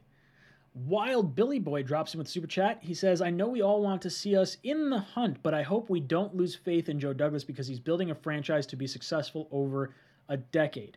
Yes, and I do think being in the hunt in December is an important part of that team building experience. Like we this is now his third draft. He's got pretty much all this salary cap space with his own players. The only player that's kind of held over from that is CJ Mosley. So aside from that $17 million, it's all on Joe Douglas. The offensive line has his fingerprints all over it. This team is literally all Joe Douglas's now. So I do want to see in the hunt for sure, but a lot of that hinges on Zach Wilson. And one of those things that I don't want to see fans lose, you know, faith on, if we wind up having another draft like last year's draft, and it's an A plus draft, with the exception of finding out what is Zach Wilson at number two, then you know, even if Zach Wilson flames out, if we wind up having successful players outside of that and Joe Douglas is killing every trade and like all this other stuff, I'm not opposed to to Douglas making another quarterback selection. Like I think he is the best GM that we have had in a very long time. And I really, totally. really hope that the Jet fans can remain patient on this because we are going to see the fruits of Joe Douglas's hard work. Our scouting department is stronger than we've ever had it before. Our coaching staff, I think, is is a coaching staff that players want to play for. So if we start seeing planes flying around practice facilities, I'm going to start losing my cool. Yeah. well, dude, I'll tell you what, man. It's a funny thing. Like you just think about this. We there is a large contingent of our fan base that is saying that Joe Douglas is on the hot seat when he has spent 2 years acquiring assets. How mm-hmm. could he possibly be on the hot seat before he uses the assets. Mm-hmm. How? Does that make any sense in any way, shape, or form? So, dude, when you look back at our history and look like we were on on one of my uh, streams in the past week or two, we were going over um, all the Jets draft picks uh, that never did anything. Like years that we took three wide receivers and one of them ever ever we took three wide receivers in a draft. One played an NFL game. Like that's who we are.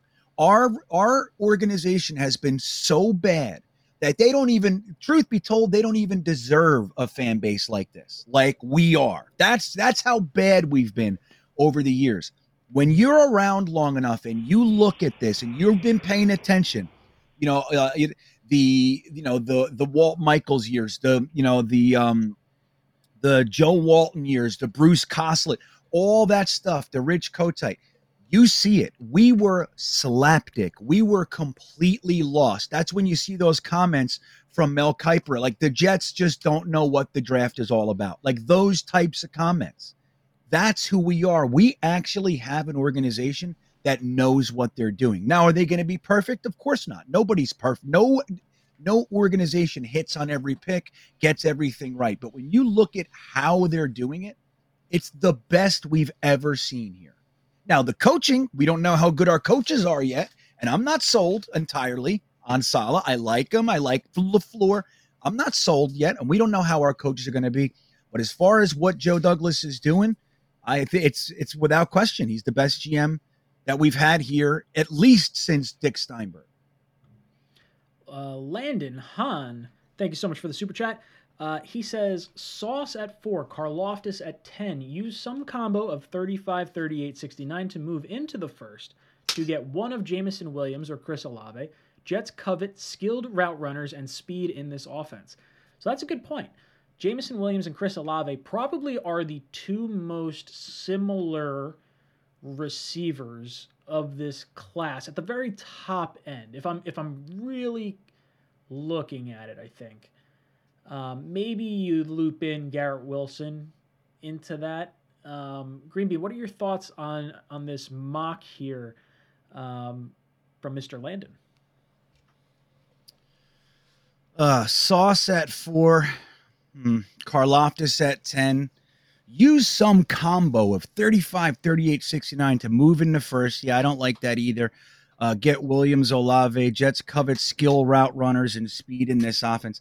Yeah, I'm not all that into trading back up in the first. I don't want to lose the assets we have. Like, again, we have a general manager that knows how to actually get players in the fourth and fifth round. And I would hate to see us lose pick 69, pick 111 to move up into the first one. I already know great players are going to be sitting there at 35.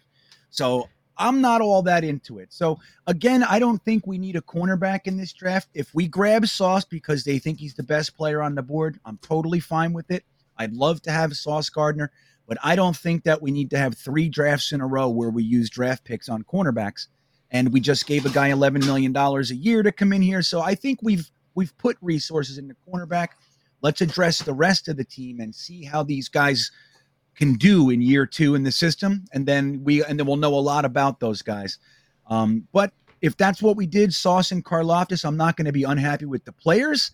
Again, though, I don't want to see us like 35 and 69, like lose our third round pick to trade up 10 mm-hmm. spots or five spots. I, that would that would irk me a smidgen. So I'm cool with trading back into the first. And uh, when I'm looking at the tail end of the first, you're looking at Green Bay at 22 could take a receiver there. Arizona just lost Kirk. I don't know if they in uh, if they added uh, AJ Green back. I know he was a free agent, so you know maybe they could go receiver. Then you got you know Dallas, Buffalo, Tennessee, and then it's Tampa Bay who has Godwin on an ACL, but I I don't think they're going receiver. Green Bay at 28, Kansas City 29, Kansas City 30 those three picks, like if I'm looking to trade up, I'm looking to just jump in front of 28, 29, 30 personally, uh, because I do think two, if, if the Packers don't go receiver at 22, then I definitely think they're going receiver at 28. And I think Kansas City with one of those picks will go receiver. So I think two are coming off the board at the tail end of the first. And if you want to jump right. back in to get that valuable fifth year contract, because we've seen wide receiver contracts just explode. How much would it suck to have a DK Metcalf situation where like you have him, but you took him in the second round. So now you got to wind up trading him or signing him after just four years instead of after five years. Um, I mean, it's a good problem to have, don't get me wrong. But I think with the Jets sitting so close to the top of the second round where it doesn't take you that much to get back up just in front of those two teams, where you where you were able to have at least your choice of two additional wide receivers, I think, uh, at that point. I'm okay with doing it yeah. given the plethora of picks we have.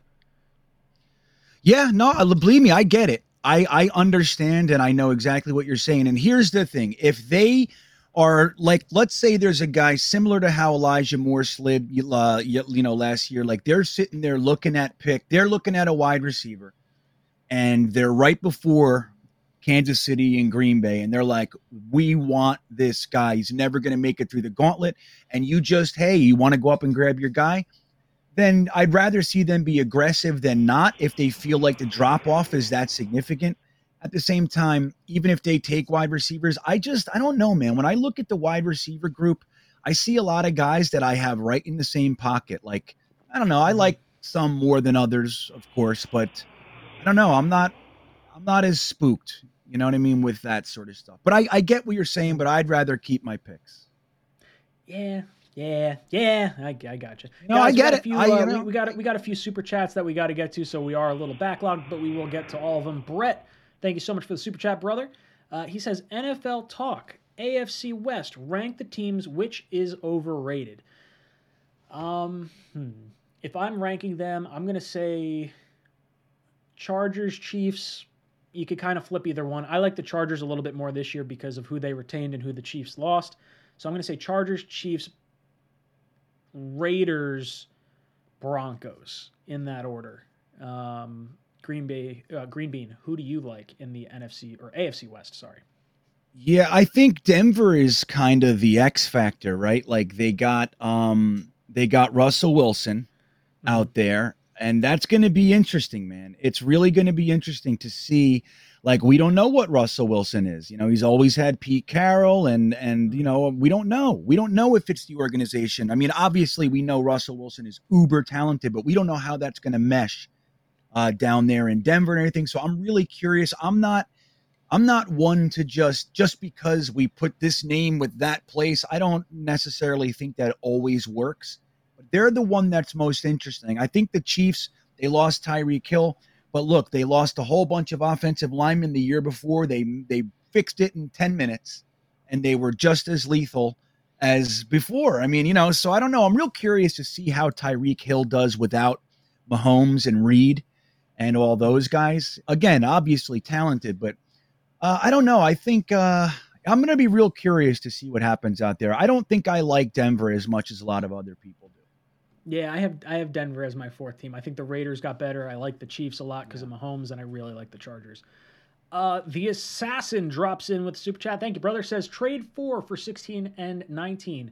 At number 10, take Karlaftis, 16 Devin Lloyd, 19 Treylon Burks. Trade 35 and 69 for the Titans' 26th pick and go Ky- uh, Kaiir Elam, most versatile cornerback in the class. And at 38, you go Brisker.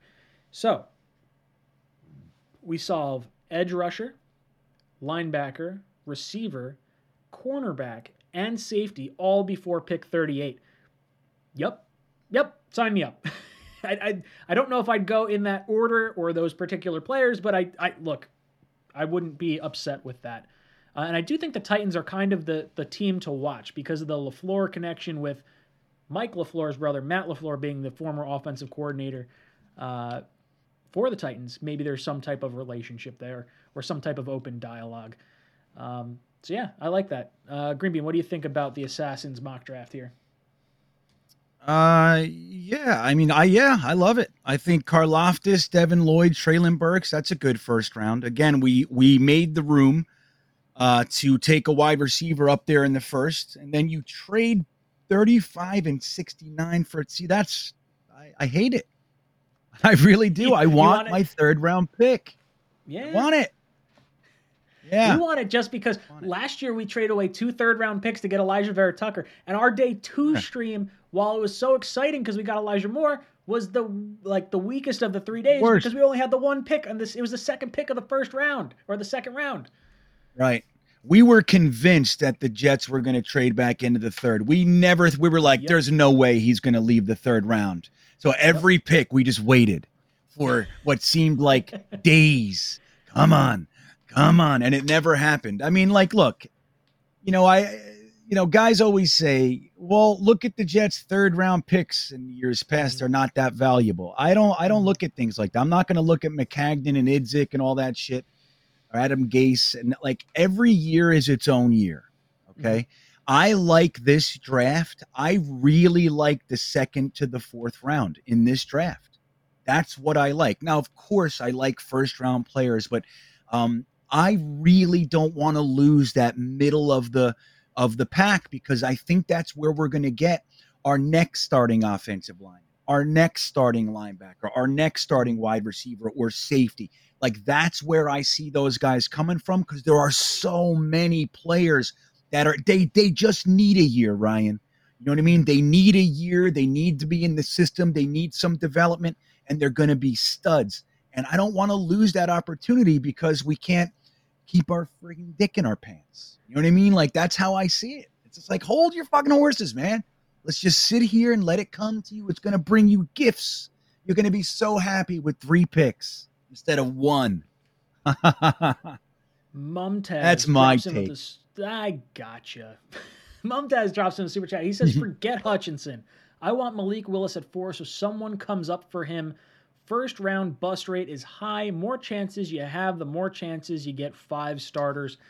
I like the idea of moving down from four. I really do. As much as I want Sauce or I want an edge rusher, I do think there's going to be a good edge rusher there at 10.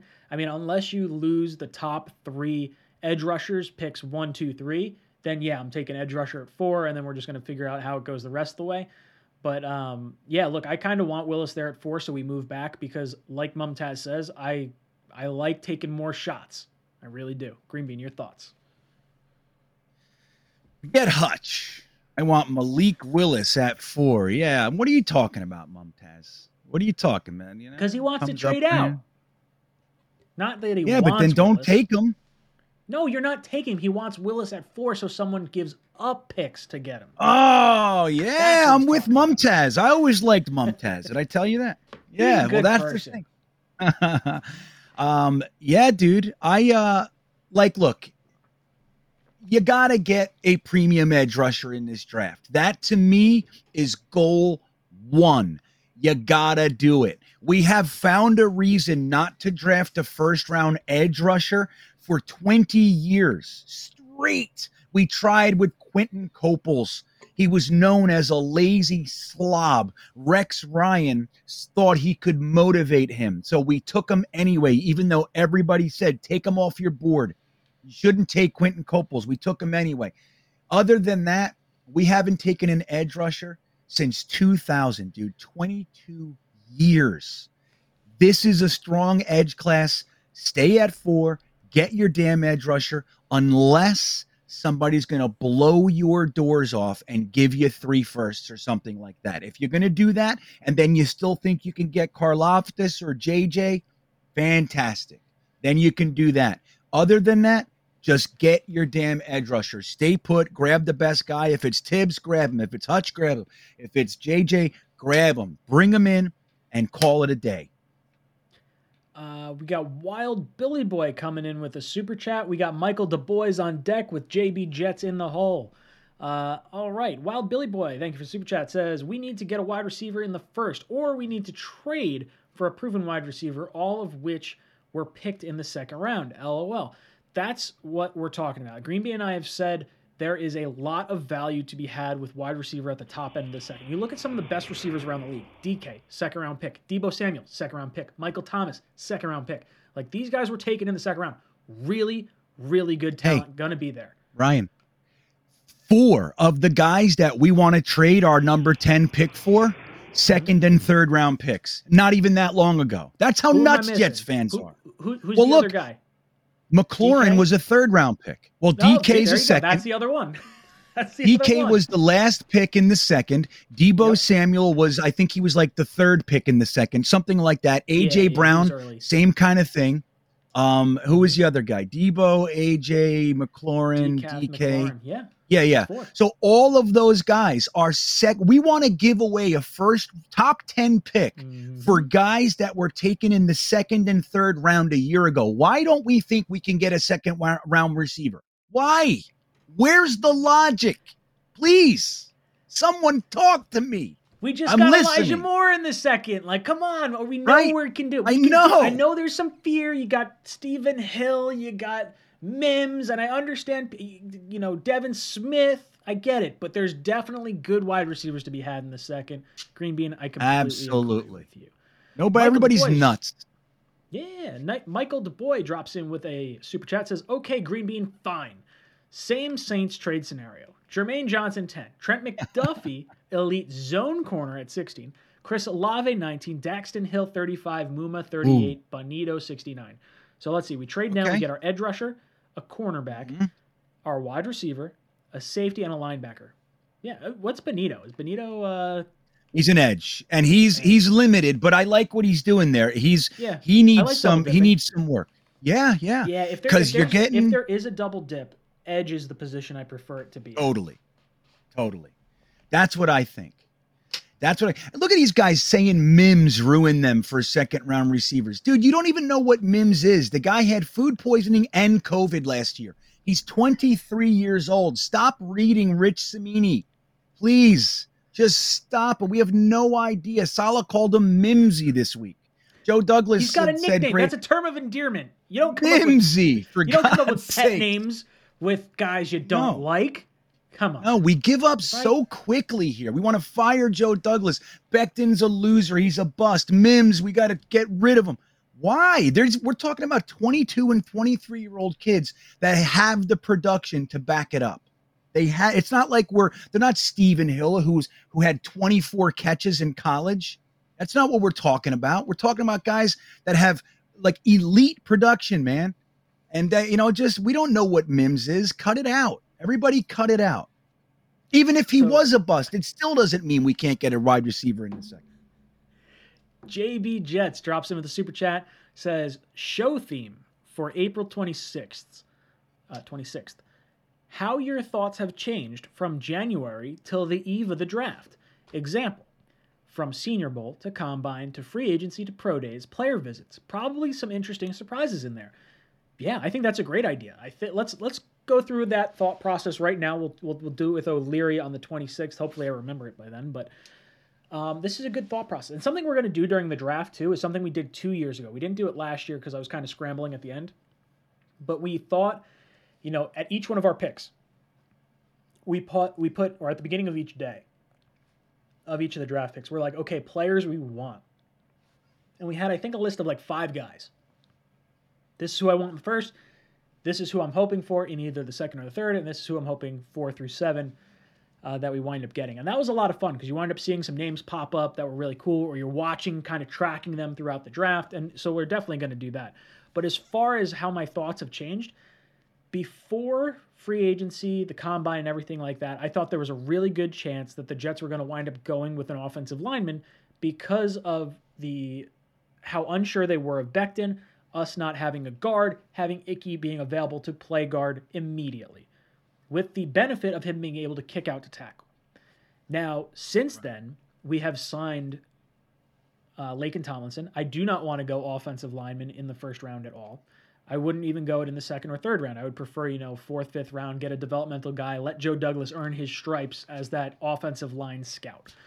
Um, that's probably my biggest thing. I really wanted wide receiver in either free agency or via trade, and if that doesn't happen, that kind of shakes up where I, I really wanted things to go. But I do like wide receiver in the second round, so I guess that maybe hasn't changed all that much. Um, yeah, I don't think much has changed for me. I mean, maybe I think more of Sauce than I did prior, uh, but that's also me starting to do more research than I had done at the beginning part of January anyway. So it's sort of it's a weird kind of combination of things, but that's sort of my thought process. Green Bean, anything uh, from your thought process changed? Yeah.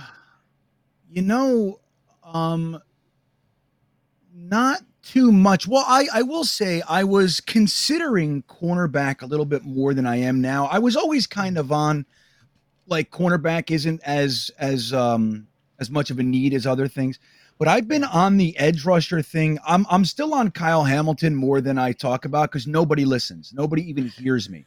All they talk about is you know Yep. four seven forty. Like they don't you know. So I'm just tired of having that conversation. But if we take Kyle Hamilton, I might laugh so hard that I vomit on live streaming. I'm telling you, I might puke. I would laugh so hard because I'd be happy as hell. And I just know. So again, like, but I'm off of. So that has changed. I'm tired of defending it. You know what I mean? Mhm. Um, but I still like that pick. I think he would be incredible in our in our defense, and he would help a lot more than people give him credit for. Um, but I, I gotta say, I, I think what changes a lot is the players, right? Like as we learn, you know, we get more time to dig into players and we hear other people's takes and and we look deeper, you know. So I think some players that I really liked in the beginning, I don't like so much, and there were guys that I didn't even know about, or uh, they were way out on my peripheral. Um, and I really like them right now. Like Leo Chenal is a is a good example. Um, you know, I got turned on to him. I watched him. Yeah, I like him, dude, and he's climbing charts because I think more and more people are looking at him and like, wait a second, dude, this guy is 260, can cover, can hit. He's relentless. He never stops. He's a missile. Like it's like, okay, well, why wouldn't you want that guy? You know, he's a complete animal. So bringing him, you know how you talk about Ryan all the time, like wh- who you bring in from the draft. We have a young team, we have a young coaching staff, we have a new organization. The players that you choose to bring in, that is going to be representative of what you hope your organization's identity is going to be. So going out there and getting a Jamal Adams, somebody blah blah blah blah blah, blah like or one of these guys mm-hmm. that speaks volumes to the locker room. You got young kids. You go ahead and yep. you bring in a guy who's all business. All he wants to do is take your damn head off. That's all he mm-hmm. wants to do. He's there in the morning. He's there at night. He's working, sweating, bleeding. That speaks to the team. Yes. And I think like a guy like Chenal, there are others, of course, but I think that means a whole bunch and then the other guys know that them working hard isn't for nothing. Like, dude, when mm-hmm. Kelechi Osemele got traded here, he did an interview and he said he was surprised at how little everybody was working, how how they weren't working hard here. He said he was taken aback by how soft everybody was in our organization. Like, no, he was whatever the hell he change. was. It's it's been an yeah. entire revamp. We've drafted, you know, captains and dude, you're preaching to the choir, and I, I can, you know, I've said it. The number four pick specifically is is a statement pick for the rest of your locker room. So if you have fears of Kayvon Thibodeaux's passion for the game, if there is that thought, don't go that route because you are sending a signal to the rest of your organization. Like I, as much as I love the talent, there's plenty of other edge rushers that I think are are bought in hundred percent. But that's why these 30 day or not 30 day these these top 30 visits are uh, important because you got to kind of figure all that stuff out. But dude, I'm right there with you. Philip Allen drops in with a super chat says, "Are you guys to cook for the draft or have a buffet?" Um, I'm gonna have probably some microwave food, or I'm gonna order food while we're here. It's it's weird. We wind up eating on stream and stuff like that, but it's it's a good time. Green bean, you you planning to cook any food during uh, the draft? Uh, I don't eat during the draft. I, I drink my calories.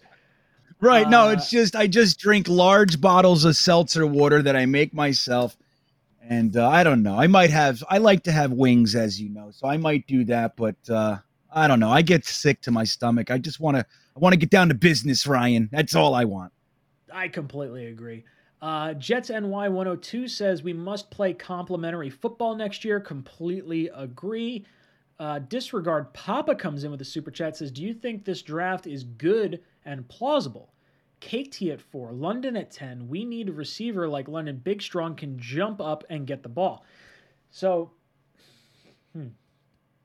My thought process has changed a little bit in the last day and a half or so, two days. I released a video today talking about Chris Sims' top five wide receivers, and I recorded that prior to finding out that Drake London's pro day was moved.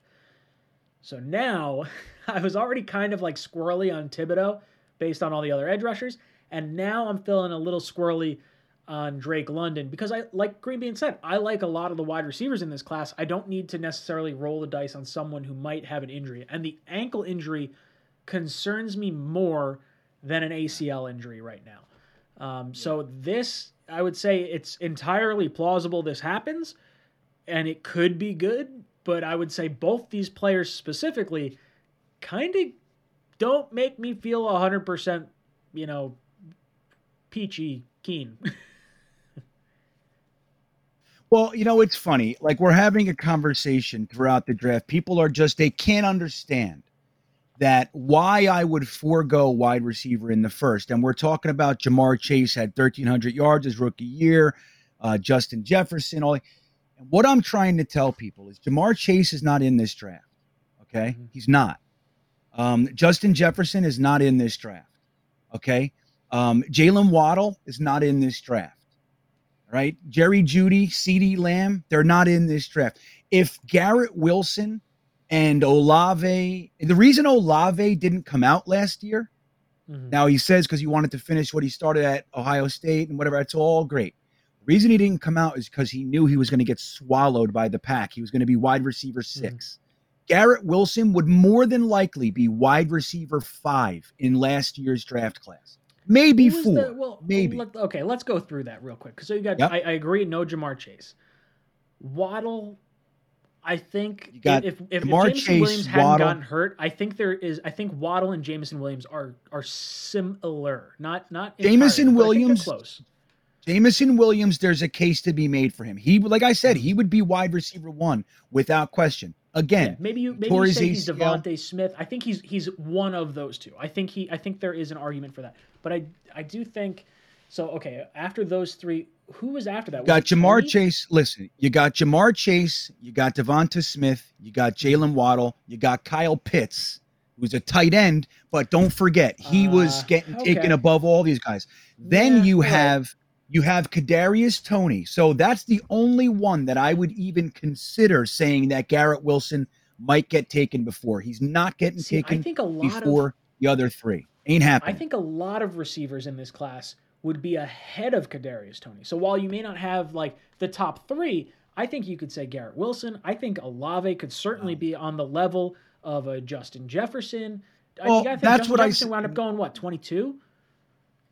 Yeah, that's what I'm saying. But that was he went in the draft with CeeDee Lamb, Jerry Jeudy, uh, Ruggs, and all those. So that's why he was there. Jerry, Justin Jefferson would be wide receiver one in this class, without question. Like I said, Jameson Williams, there's an art that's different. But again, there's something else you have to include. He tore his ACL at the end of the year. Now, if you want to push that aside and say it's great, fantastic. If your doctors check it out, great. Mm-hmm. Okay. But you have to consider that. It's not, it's not on, we're not on equal footing. So that's the whole thing. If you think that Drake London, which is what was said in there, if you think Drake London is Ja'Marr Chase, then I can totally understand why it is that you're so hung up on taking a wide receiver at 10. For me, I do not see it that way. I did now that's not to say I don't like Drake London. I love Drake London. Like Ryan said, I'm concerned about the ankle. I don't know what's going on. Why'd they push his pro day? What are they covering up? I don't know. You know what I mean? I'm just saying it's concern. There's a concern there, but I love the player. I happen to really like. Um, now I'm now I'm fucking forgetting all my guys. Hold on a second. I'm like fried out. But anyway, I there, there's a bunch of receivers that I really like in this draft.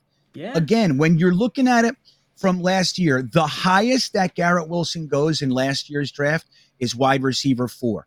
In the year before that, he's more than likely wide receiver five or six in that draft. And that's not to say I don't, I love Garrett Wilson. He's probably my wide receiver one. I'd still like Treylon Burks um, a whole bunch, and I think that he might be the best wide receiver to take for us. But these guys, this is a uh, top end, this is a, a weaker wide receiver class. Now, but it's a deeper wide receiver class in many respects, which is why I'm very comfortable waiting to 35 and grabbing your wide receiver. They they they're probably going to have 3 4 guys that are sitting right there that they're totally comfortable with taking at uh at 35 or 38 or whatever it is. Now that all said, they might just take a guy at 10 and I'm fine with that too if they think that's the best. My point is that when you look at the position when you're stuck on a position in a draft, you think the Jets have to get a wide receiver and you're willing to forego talent and, and value and all those things. That's called reaching for need, and that's what gets you in trouble. And that's what the Jets have been doing uh, as far back as you've been a fan. That Jets were mm-hmm. always reaching for need, and that's what we cannot stand to see anymore. Can't do it. And that's all I'm saying. Dude, I'm right Thank there you. with you. I, I want wide receiver at 35 or tail end of the first. So I'm right there with you. I, I agree. I think I'm I don't want receiver in the top 10. Uh, Kevin Delaney drops in with super chat. Thank you, brother. He says six of number two, that's Zach Wilson, six of Zach Wilson's interceptions came when he had over three seconds to throw. Greenbean, your thoughts on six of the interceptions coming with greater than three seconds to throw, which is more time than uh, the average. Yeah, but look when they happened. Let's look at the rest of it. Kevin, I don't like I don't like stats out of context. Like I just there's there's a whole bunch of other stuff. So don't forget Zach Wilson's first four games, he was the most rushed, most pressured, most hit, quarterback in the NFL, most sacked, and they and he also had that 1.7 second uh, time to throw for the first quarter of the season. Plus, he also had an interesting stat called the number one drops in the league. So he comes out of that period and then he has his own little slump in the middle of the year. Okay. How many of those six interceptions came off of Berrios's hands? One was Berrios's hands, two were Corey Davis's hands. So, I mean, we're talking hit guys in the hands, man. So we got to look at the whole thing. Am I psyched also, about Zach Wilson's performance? No, I'm not. But again, we want to look at things for what they really are. You know what I mean? So I'm not so concerned about Zach Wilson. I think he's got the makeup. I think we saw the improvement. We got to protect the kid. We got to catch the passes. But don't forget, there was that chunk of the year, Ryan, where he he was throwing gutter balls like right into the dirt. Yeah. We yeah. we thought he had brain damage. Dude, I think so. In, in terms of this particular stat, and I, I don't know the validity of it, but I, I'll take it for what it is with three seconds to throw, is that three seconds in the pocket, or is this Zach Wilson running for his life, creating more time and throwing an interception on the run but he held on to the ball for three seconds. So there, there's a little bit of context here that I think we're missing, uh, but I'm right there with you, Green Bean. Uh, yeah. Charles Gorman drops in with his member super chat. Been a member for 15 months. Thank you so much, brother. He says, Hey guys, I personally yeah. want the Jets to get Sauce. Brother, I'm right there with you. I want Sauce, but I understand the need for edge rusher. Sauce for me is kind of like CeeDee Lamb in 2020. I wanted him so bad, but tackle is the right move. That's how I feel about Sauce this year. I want Sauce really bad, but edge is the right move to make. Ricky Cooch drops in with a super chat says Cordell Volson, Green Bean, is he moving up in mocks? I don't know who Cordell Volson is. Green Bean. No, he's not. He's him? not moving up. Yeah, uh, he's North Dakota State. I did. I looked at him. I mean, he's probably a fifth round guy. I think he might be moving up mm-hmm. a little bit. Um, I, I I actually watched a I watched a bunch on him. I like him. He's real sloppy. He's a road grader. Um, he's got he's very limited. His upper body, if I remember correctly, isn't all that strong. Like he's got really good lower. I mean, I'm coming off. I'm trying to go off my memory here, but I like him. But he's very developmental. He's probably the perfect guy to take in the fifth round. Like mm. you know that kind of you know that kind of a player. Uh, give him yeah. a year you know, a full year, man, like in your system and you know your nutrition, your off-season program. He's you know he's uh he's uh he's got the right attitude and all that kind of stuff, but I don't see him going too early. Um, he's he's very he's got a lot to work on. Taps any button says anyone excited for Good. flight 2022? You damn right, we're gonna be flying on it all season long. So we're excited. We're live streaming it dude, we're live streaming the whole thing. I love it. I really like what the Jets production team does over there. I think we have one of the best media teams in all of the NFL. Uh, I think they really, really do a good job. And I have no problem not being on Hard Knocks because of our uh, team we have at One Jets Drive. Uh, Scott Wilson, thank you so much for the super chat. Drops in, says, if we don't like the wide receivers at the top and can't pull off a trade, what's the likeliness we take a premier running back in the second to have a legit one two punch, run wild behind our shiny new top 10 offensive line. Ooh, okay. So this is interesting. If we don't like one of the receivers, look, I still want to get one. I, I still want to trade for a receiver. That that's still my option one. And I think the fact that we were willing to give up two seconds and a third leads me to believe we don't want to take receiver in the top 10. And I think we feel those picks could be expendable for the right player. Um, so I do think we would wind up using one of those second round picks for a wide receiver, but I would not hate if we used one of them on a running back. Now I I like James Cook a lot, Dalvin Cook's brother from Georgia. That's I know you back. do. I don't like him, dude. That that's the running back. If I had to go with one, every year I kind of fall in love with a guy, and like yeah. Kenny Gainwell was we that dude do. last year. Like it's every year I just I have a thing for for one of these running backs and James Cook is my guy this year. Um is he a second round pick? Probably not, but I'm not opposed to a running back a little bit earlier than you might think. Tevin Coleman's only on a one year contract. I don't think Ty Johnson's here beyond this year. Um, so yeah, I, I, don't hate it. It's not necessarily where I'd go early, but I, I don't hate it. Uh, Green Bean. All right, let me let me let me talk about this one. This is going to oh, be yeah. funny, and and and my my sticks in the mud aren't going to understand this because they don't they don't like it. But here's what I'm going to suggest a, a specific way of thinking about this.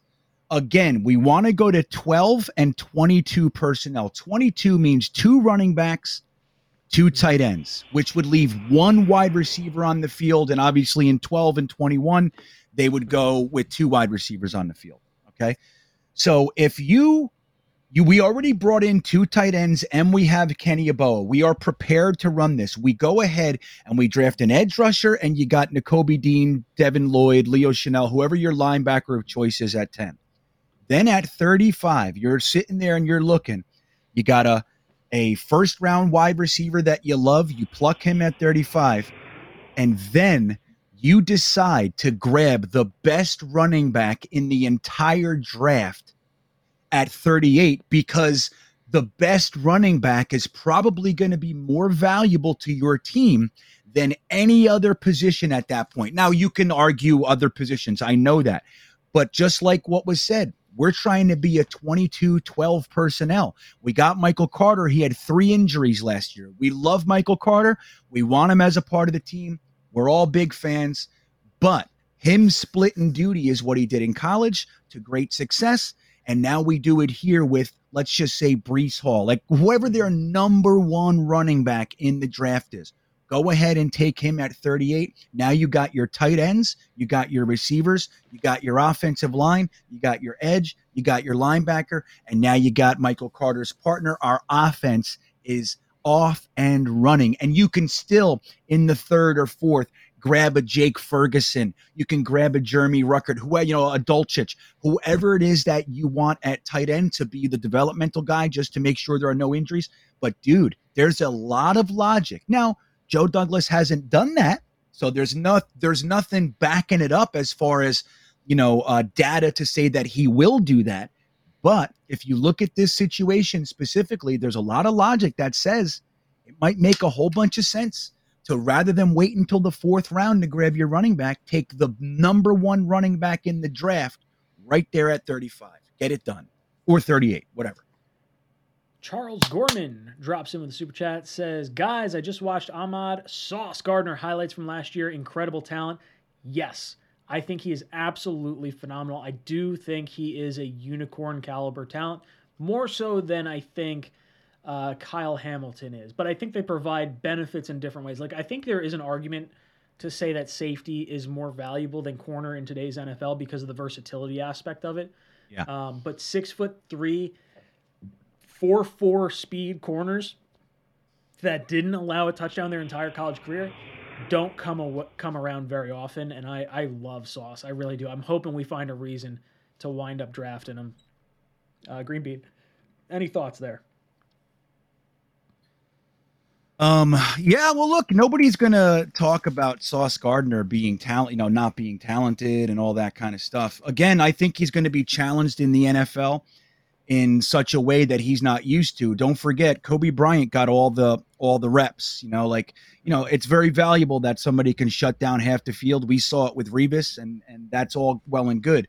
When he comes to the NFL level, they're going to challenge him. They're going to go at him early, and who knows? He's not used to it He's definitely not used to it. He's the guy who never let up a touchdown because he gets challenged significantly less than Coby Bryant did on the opposite side.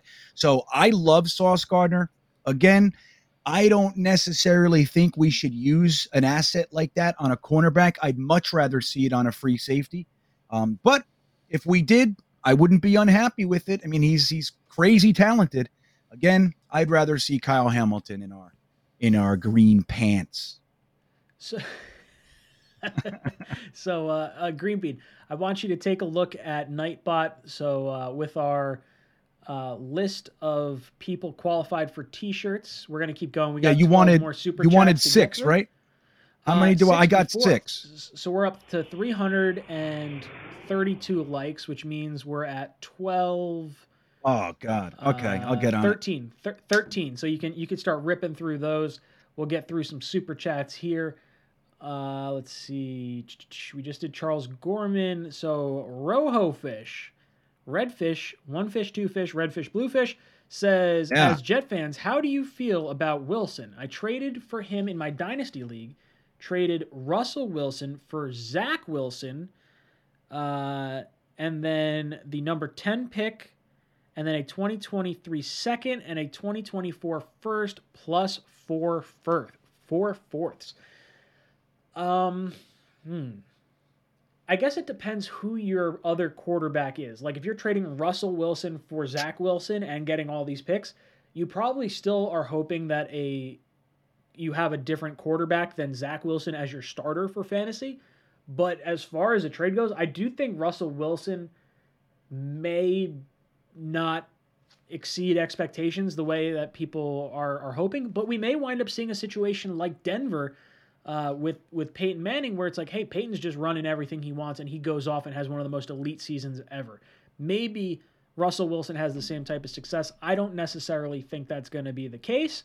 Uh, but look, I have a ton of faith in Zach Wilson. I think if there were a quarterback that you would want to have in a stacked AFC right now, Zach Wilson and his potential is so much higher than Mac Jones and his high floor, low ceiling. Like, I will take Zach Wilson over Mac Jones all damn day when competing in the AFC.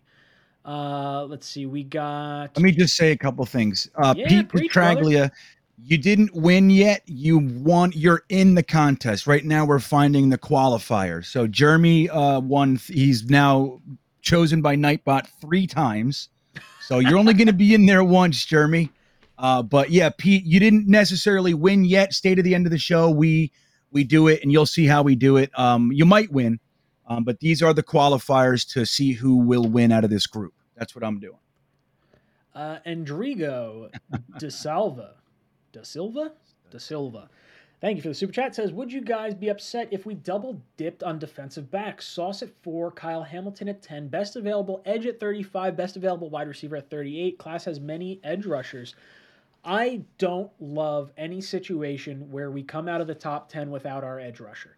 If I, I think as long as you get an edge rusher with one of our top two picks, I don't care what the other pick is. If you want to go edge rusher, Hamilton at 10, you know, Sauce, edge rusher at 10, or, you know, offensive lineman, edge rusher at 10, edge rusher at 10, uh, edge rusher at 4, offensive lineman. You know, there's a lot of situations if you want to go edge and then linebacker at 10. Like, I would be happy with any of that as long as edge is one of the top two picks for us.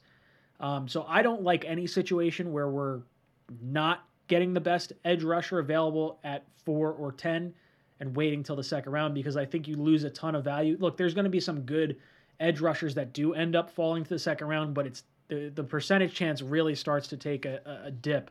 So four or ten for me must be an edge rusher. Green Bean, your thoughts? Yeah. I agree, man. You have to come out of this with an edge rusher, dude. And it's see, see, the thing is, it's not a reach. You know what I mean? Like we are at four. Even if the weirdest thing happens and edge rushers go one, two, and three, there are still edge rushers that are okay at four. Like, you know what I mean? Like, it, let's say it's Thibodeaux, Hutchinson, and uh, the the flavor of the month, uh, Walker, right? Let's say it's those. You still got Karlaftis and Jermaine Johnson, mm-hmm. right there. Both of them are quality and can be taken with the four overall. Get it done and get your edge rusher. If you like him a little bit less than maybe the guys taking one, two, and three, then double up in the second. Go ahead, get it done get our edge rush. This defense is predicated on it. It depends on it. Make sure we leave this draft with it. Uh, Daniel Faust drops in with super chat says Joe did an interview uh, to NBA meeting, NFL meeting, explaining the new teamwork among players and his confidence in Mims. I heard the whole Mims comment was unsolicited. I I think he has confidence in Mims because he drafted him but I think there is a little bit lost uh, on Mims because of everything that's kind of transpired in the last year. But like Green Bean alluded to earlier in this stream, the dude got Mims for me played well all last year with Gase or two years ago with Gase.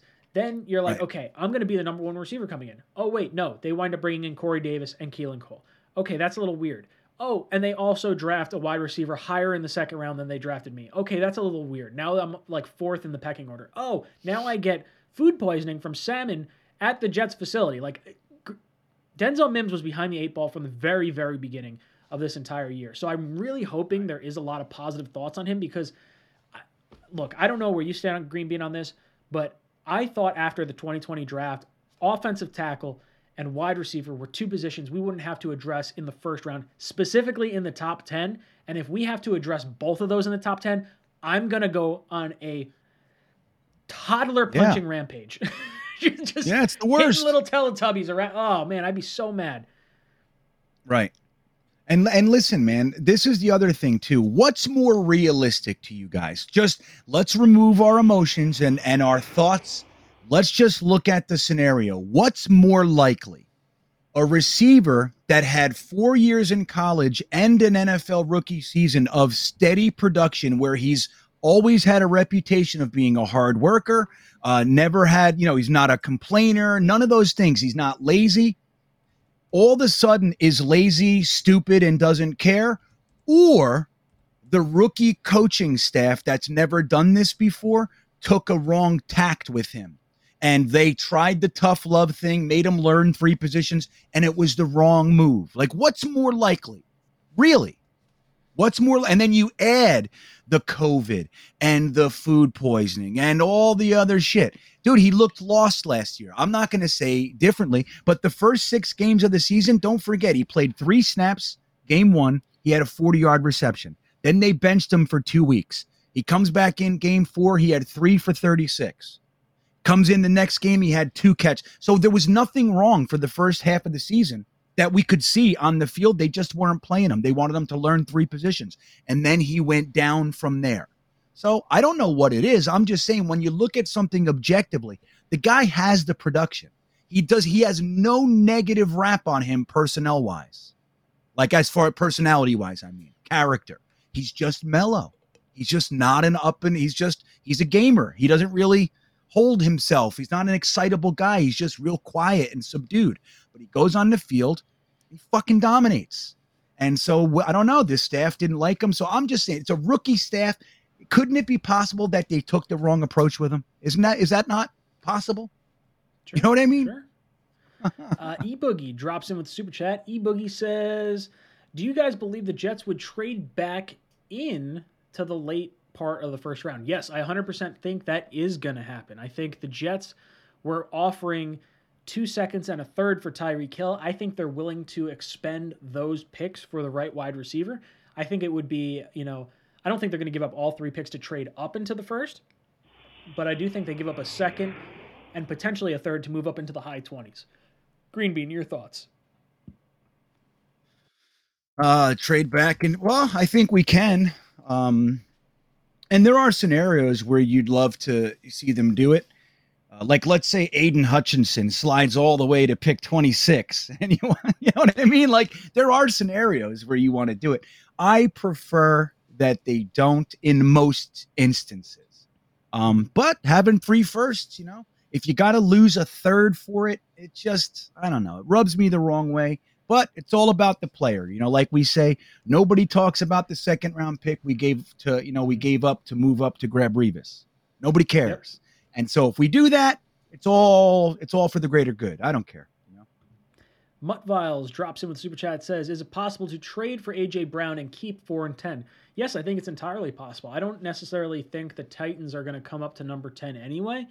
Um, but I do think with them having four million in salary cap this year, 14 million in salary cap next year, with AJ Brown going into the final year of his deal and guys getting 30 million dollars a year on wide receiver contracts, I think it's entirely possible that the Jets do give up both second round picks and a third round pick for someone like AJ Brown, for someone like DK Metcalf, the same way they offered for Tyreek Hill. So yeah, I think it's entirely possible, and I don't think they're going to offer up number 10 for a wide receiver in a trade. Even even DK, I think there's probably it would wind up being a trade down with DK coming in and us throwing in a second. I don't think we're giving up either first round pick for a receiver. Green Bean, your thoughts? I could see it. I could see us giving up 10. Like, listen to this, Ryan. This is all squeaky clean. Mm-hmm. You give up 10 back to Seattle, right? And they give you DK Metcalf and pick 109, which is our fourth round pick in the same trade that we got 10. So you get your pick back, we get our pick back. You give us DK Metcalf. We traded Jamal Adams for AVT and DK Metcalf, and it's clean as a whistle. Don Tiki drops in with super chat says, uh, Kayvon Thibodeaux at four, Sauce at 10, Watson 35, Tyler Smith 38, Chenal or uh, Smith at 69. Thoughts? I like Edge Rusher 4. I love Sauce at 10. I'm skeptical as to whether he'll be there or not. I think the Giants might take him at 7 if he's there, and I think the, the Seahawks might take him at 9 if he's there. Uh, Watson at 35, I think, is plausible. Tyler Smith. What position does Tyler Smith play? I actually don't have any idea. Oh, he's awesome. He's uh he's a guard, but he can play tackle. He's very versatile. He's uh he's good, man. Yeah, I like okay, him a whole so that's, bunch. That's a hundred percent. That's a possibility. I think if they think Fant is not going to sign, I would take a tackle a little bit higher, and then I would look to move Fant at the trade deadline. I think that would probably be where I'd, I'd wind up looking. Uh, but it's interesting stuff. Interesting stuff. Uh, Dupacabra seven drops in the super chat says, "You guys are gonna love Drake London when Joe Douglas picks him at number ten. I like Drake London as a prospect. I'm yeah, a little sure. worried about his ankle. I, I think yeah. if the reason they moved his pro day is because that ankle's not 100% healthy, I think there's legitimate concern there. I, I like the ACL injuries more than I like the ankle injuries. Um, now, if Joe Douglas takes him at 10, yeah, I'm going to like it because I trust Joe Douglas. I trust our scouting department. That's not like other years with Maccagnan, with Idzik, where I was like, oh, yeah, no, I have full faith in our scouting department. That's not the case. This year, or this regime, I do have that that confidence, and I think if they are pulling the trigger on Drake London, I will have 100% faith in it. I, you know, there's a little totally. concern there, but I, I have faith in Douglas. But here's the thing with Drupacabra. He's been on this. This is now two hours and 15 minutes of Drupacabra talking about Drake London. Okay. Mm-hmm. Um, so here's the difference, Drupacabra, between us and and sounds like where you are. You're only going to be happy if they take Drake London at 10. I'm going to be happy if they take him and Kyle Hamilton and Karlaftis and Nakobe Dean and Devin Lloyd. You see what I'm saying? And Garrett yeah, Wilson, dude, receiver in the second. I, you and I are on the same I page. Mean, we got we got to yeah, talk to so. Matt on a sidebar and be like, "Yo, Matt, no receiver at ten. Get on the Green Bean and Ryan train. Like, right, receiver in the second round is way better value than what you're going to get at. 10. It is, yeah. That's the thing. It's just it's about value. And look, we all have players, just like you said with Cook and last year. Um, Gain uh, Gainwell was your guy. Um, mm-hmm. you know, so and he was your guy early too. That's what's funny about it. Yeah. But like, we all have like those middle guys. of like the season in 2020. Like I that was like yeah. I, I had him in my first mock. I was like, I love him. I know he's opted out, but I really like him. You know, you know what's funny? In in 2020, you know who my guys were? Uh, Donovan Peoples Jones, Bryce Hall, and Bryce Hall, totally, yep. and uh, Kenny Willekes, who went to the Vikings. He was injured in his first game. He came in, he got two sacks. mm-hmm. And it's just one of those things. Like, look, we like guys; they don't always work out. But the truth is, man, is that we got a pretty good head on our shoulders, and we're watching. Mm. We're not overthinking things. But look, you like Drake London, great. You know what I mean? I like Drake London. And again, if their medicals check out, same thing with Jameson Williams. Drake London spooks me. Jameson Williams spooks me. It's like, and then like Ojabo. I it's funny. I put out a tweet the other day. I said, let's take uh Derek Stingley and Jameson Williams in the first with Ojabo and uh, and somebody else that's injured uh, in the second. And people were like, You're nuts. You're fucking crazy. Won't I'm like, dude, clearly I'm being facetious here. Like I'm just I'm like I'm trying to point out the ridiculousness of it. You know what I mean? But if that's their guy and they think he's good, I'm going to be happy if they take Drake London. I think he's a good player. You know what I mean? I'm happy.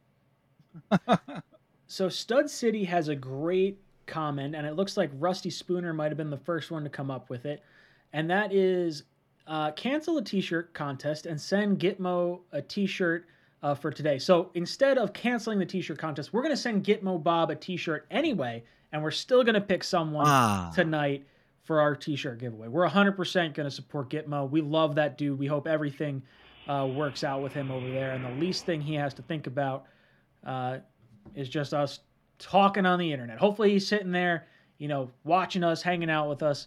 Uh, but we're going to send him a shirt. I'll reach out to him. I think I have his information. If I don't, I got to figure out a way to get it. um, because I don't know his address or anything. And if he's not watching right now, it might be a little tough. So, I, you know what I'll do? After this stream ends, I'll put a pinned comment uh, asking Gitmo Bob to to reach out to us. And I mean, if we have, uh, ooh, NFL Chaos with Jeremy says I have the address. Perfect, Jeremy. Nice. Reach out to me. There Let's get it. Let's send him. Uh, especially if you know his shirt size. I don't know his shirt size, but if even if Hey, you have Jeremy. his, his Yeah. Do you like know his email. social? Give us yeah, his we're trying to- social I'm trying to open a bank account Who- right now. Hey, get Mo Yeah. Bob. Who else's address are you holding, Jeremy? He's just got a whole bunch. Yeah, I love it. I got everybody's address. Oh God. All right. Uh, Chris Miser drops in with a super chat. Mazer, sorry. Uh, Hey. He says, "You guys see Carl Lawson's workout video by chance? I did not see it, but I would imagine. you Yeah, it's be- it's awesome. You're gonna love it. dude. I if there's one person to it. come back from an injury like a ruptured Achilles, it's Carl Lawson. I really, really like him, and I hope, hope, hope we get to see what he was gonna be last year, this year. Hey, put it on. Share the screen with us. Watch it. You're gonna love it, dude. It's it's Uh, good. let's see. Let's see. You want to talk about us? Are you? Hey, who's gonna lie? Right? You want to talk about a guy sweating? That man is sweating. He's working. All right, all right. Brian, Let I got to get a if I- drink. I can hear you, but Yeah, I'm gonna get a yeah. drink. Okay? Yeah, you gotta get a drink. I'm gonna figure out if I could figure out how to uh, get Carl Lawson's video up here. Let's see if I can show it. Um, let's see, Carl Lawson. Is that him in the pool? Oh yeah, look at him go. What a dog! I love it. Okay, let's see if I can make this happen. Um, bum bum bum bum bum bum. Uh, what do I have to do here? I'm gonna pull this down. I have no idea if this screen share is gonna work, so bear with me, guys. This is what I should I should set this up beforehand so I can share these types of things. Um, let's see, let's see, let's see, let's see. Uh, screen share. All right, you can see that. Let's see if I can switch this to Google Chrome. There we go. Uh, update system audio. No, I'm not going to update the system audio right now. Let's see how this ends up working. I have no idea if this is working the correct way. All right. Where's the play button? Bam! I've been vibing for a reason. I've been grinding. I've been staying away from leeches. I've been vibing for a reason, reason. I've been vibing.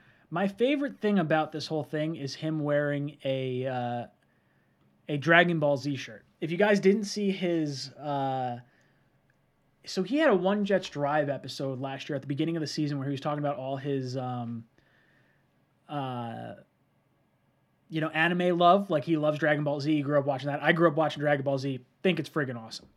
Um, sorry if I blew blew your speakers out. I should have probably checked that out.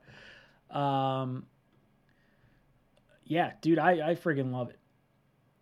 Sluggo, uh, uh, Slugo says, give Gitmo 18 holes of golf when he gets better. I would 100% do that. I will give him 18 holes of golf at Black Bear. Um, 100%. I'll tell Sorry Bob. That I I'll tell Bob. If he gives us higher than a C on any of our mock drafts, then we'll give him an 18 holes of golf. right? Oh, I love it. I love it. Uh, okay, AM Super Chat coming in says Sauce at four, Hamilton at 10. Uh, defense would get scary. I still want an edge. I still want an edge. Yeah, that's the problem, right? That's the whole Yeah. issue with me in this whole situation. Uh, Travis drops in with super chat says, "I want turnovers, Sauce and Hamilton." Wow, back to back super chats with people saying the same damn thing. I'm sorry. I understand us wanting to get more opportunities for the offense, but dude, I need an edge rusher because that's going to generate more turnovers than either Sauce or Hamilton, in my opinion. Uh, Kevin drops in with another super chat says, "Why not edge at 35 or 38 uh, since we have Jacob Martin?" I don't believe Jacob Martin or a Nag Oh, or any of those Nine. guys are the solution. I think they're rotational guys with Huff. You Right. got to draft your guy because we don't know what Carl Lawson is gonna be. I think it's still, you know, a little up in the air. As much as I love Carl Lawson, you have to plan for the worst and hope for the best. Totally. Yeah, I agree, dude. That's the scariest thing in the world to me. Like. Here's the thing: like somebody said that you know I was saying you know don't reach for need, and then I was saying reach for need with the edge. I don't believe that. I think that the strength of the top end of this draft is edge. Yes. And it just so happens that that's our number one need. Like Saleh's defense requires it. And we mm-hmm. really don't have it. Like Ryan said, we all love Lawson. We all got high hopes. Dude, this is his third season ending injury. And we don't know. And he's not getting any younger, right? So we need it. And it just so happens that the top five edge rushers could, you could argue that they are the top five players in the draft. You could. Now, mm-hmm. you probably have to inject sauce in there. You probably, a lot of people are going to inject Hamilton, and then you got the tackles and maybe a quarterback, but they're among the discussion. So mm-hmm. you're up there at four, waiting till the second and hoping that, you know, Cameron Thomas or Drake Jackson or just something. I keep seeing something corner of my eye. It's like, oh, it's, it's, like, like a, floater, right? It's like it's a little yeah, yeah. you see in your eye that you can never quite get in the middle of your vision. Yeah. So it just makes me scared. Like, look, I would love it. Like, let's say we trade back a little bit and we get a Karlaftis or something in the first. And then we decide to take Boye Mafe with this in the second. Like, dude, I'm with it. I'm with it. And then you let Bradley Anae and Bryce Huff and Jabari Zuniga and all those guys know one of you guys ain't making it. Which one is it? Get off your asses, bust your humps. One of you guys got to go. So mm-hmm let's let's get a competition going, man. And that's the way it should some, be. Uh, I see some comments in the chat says, "Hey, play the video for Green Bean that I played of Carl Lawson's uh, workout and blow out his eardrums." Apparently, I did not check the audio. I just blew no, everyone's. I heard it. Green Bean heard. No, it. Was it that loud? It's funny. Well, I was. I my wife came out, so I took my headphones off and I and I uh, I was talking to her while I was getting my drink and I heard the music. I actually turned my head and went, "What the fuck is that?" And I put my earphones. I was like, "What is that?" That so, apparently yes. I blew out everyone's eardrum, so I apologize for that. I that's what happens when I don't check the audio before I jump into a video like that. So that's that's that's my fault. Um, Phenom, thank you for the one dollar super chat. Dark Soldier comes in with a super chat. Says Greeny, can we send Gitmo Bob a T-shirt? Yes, Dark Soldier. I 100% agree with all you guys talking in the chat. We will send him a yeah. shirt for sure. Hopefully he's feeling a little bit better. It's the least we can do. Uh, Akeem Routledge drops in the super chat says, "I am I alone or I'm alone. I'm not trading up or down. I'm just getting talent in the building with the picks we have." And I think that's kind of where Green Bean is, with the exception of the potential trade down from 4 or 10 to like 16, 19, 20, somewhere in that picks. I think a trade down is a little bit different because we both see the value in like picks you know, maybe the mid teens through the third round. I think there's a ton of value that's all kind of clumped together in there. And especially for the Jets' needs interior offensive line, linebacker, um, you know, wide receiver. There's some depth there for sure. So I, I do think there is something to that, Akeem. Uh, Green Bean, any thoughts on the the depth there and not trading up or down? Well, this is what we're talking about, right? Like this is really the the big decision. It's like we we made all these moves to acquire all this capital. We got the luck of the draw, and it turned out that both Seattle, who was expected to be good, and our pick was going to be late, they're a top 10 pick. The Panthers were supposed to be good, and we got a, a you know the second or the third pick in the second round, whatever it is, the fifth pick in the second round with them. So we got a little lucky here with where these picks fell. There is an argument. You already made your moves this is what every team covets. Take four good players. We need our freaks. That said, the other thought is if you could take one of those and acquire more so you can take more blue chip type players over the next year or two years, you might want to consider that too. But I'm with you, man. I have half a mind just to really hope that they just stay where they are, pick four studs, and let's go to battle. Uh, Jay Perez drops in with super chat. Thank you, Jay. He says, "What edge is most likely to drop to ten? Would Atlanta take an edge? It's entirely possible. So it depends how the top the top three picks go before us because let's say one edge goes before us, and the Jets have their option of taking an edge, being the second one, like Kayvon Thibodeaux, or passing on it and going a different direction. So if the Jets were to pass and there was one already taken, I do think the Giants go O line. I think the Panthers go quarterback or O line. I think the Giants at seven could take an edge. So let's say the second edge comes off the board at that point. At eight, I still think wide receiver is squarely in play for the Atlanta Falcons, and I think they're going to try and create a, an, envi- an environment for their wide re- or for their quarterback next year in 2023 that I think they're going to try and trade up for. Uh, if you take a receiver now, then at least they're kind of in the building. Could they go a different direction? Sure. I don't know if they necessarily go edge. I mean, I guess they lost. Um, who's the guy we all love? Fowler, Dante Fowler. So maybe maybe they are thinking it to some certain some extent. Um, and then I would say Seattle's an interesting pick, but I do think there's going to be at least two of the top five available for the Jets at ten. I think at the bare minimum, Yeah. it, as long as only one goes before us at four, I think there will be two for us to choose from. And I think Karlaftis will be one of them. And then I think it's either Walker, Kayvon, or Jermaine Johnson. It, it's tough because I don't know who's really rising on boards. Um, I would think Jermaine Johnson and Karlaftis would be the two, I think, based on what I'm hearing. Yeah, you know all this Travon Walker madness. I'm not. Dude, I like him. I I'm buying it, dude. I think the projection. Oh. I Nope. like maybe we don't like him as a draft pick for the Jets, but I think his versatility is very similar to John Franklin Myers, and I think him on a cheap five year contract with John Franklin Myers inside, and you can rotate the two of them inside outside and flip them. I Are think you that's using valuable. a Are you using a top five pick on John Franklin Myers, man? Not on John Franklin Myers, but on Travon Walker. Yeah, I, am just saying. I think Man, the no defensive way. tackle edge rusher is valuable. I don't think he is. I think he's better than John Franklin Myers, but I think the positional Yeah. flexibility is similar to John Franklin Myers. I don't like his second and third effort, man. I don't like it. Okay. I don't like it. He's a one. He seems like a one move guy. Um, I think you know what I think. I think all the the Thibodeaux negativity is Mhm. being created by one Joe Douglas, and I think all Getting him to fall? the Travon yes, and I think all of the Travon Walker stuff is also Joe Douglas. That's what I Yo, think. you know, He you know he- what happened?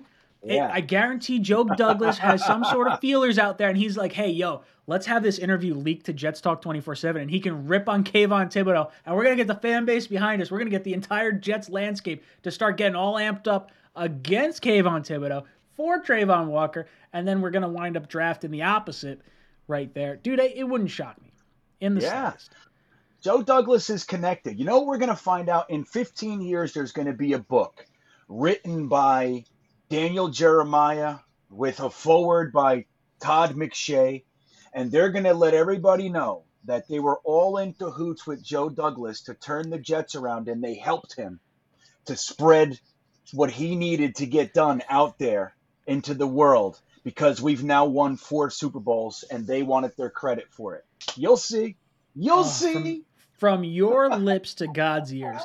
Hater Ali drops him a super chat says, Green Bean Jets fan, we should chip in and send our bro Gitmo a little get well something.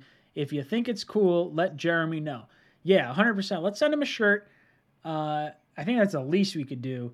I don't know if, if, if we can think of something else too. I'm, I'm You know totally what? down with Maybe. Mm-hmm. we can get. Maybe we can figure out, man. Like a card. Like I put a thing out on YouTube today. I got Mhm. like I don't know, 200 people replied to it.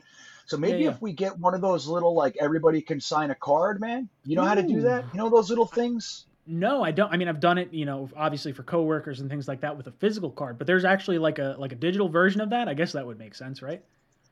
Yeah, yeah. I, that's what I mean. Like if we So could let's do all that. like check in there and everybody just writes Yeah. something and then, and then he gets to see it.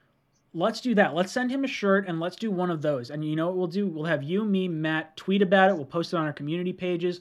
And let's try to get as much of this Jet community that we have to really show Gitmo like how much we love this community and how much we could really like we want him to get better. We want everything uh, to go well for him. So so hater, I completely agree. I think this is a great opportunity for us. Uh, Green Bean, we'll definitely talk about it a little bit more, but I think we should absolutely post something like that Yeah, right on, Uh, man. for I sure. I think that's a great idea, Green Bean. Nicholas, uh, Green Bean, you're great dude. Uh, Nicholas drops in with two $1 donations back to back. Uh, no super chat question involved. I tried looking in the chat as well. I didn't see it.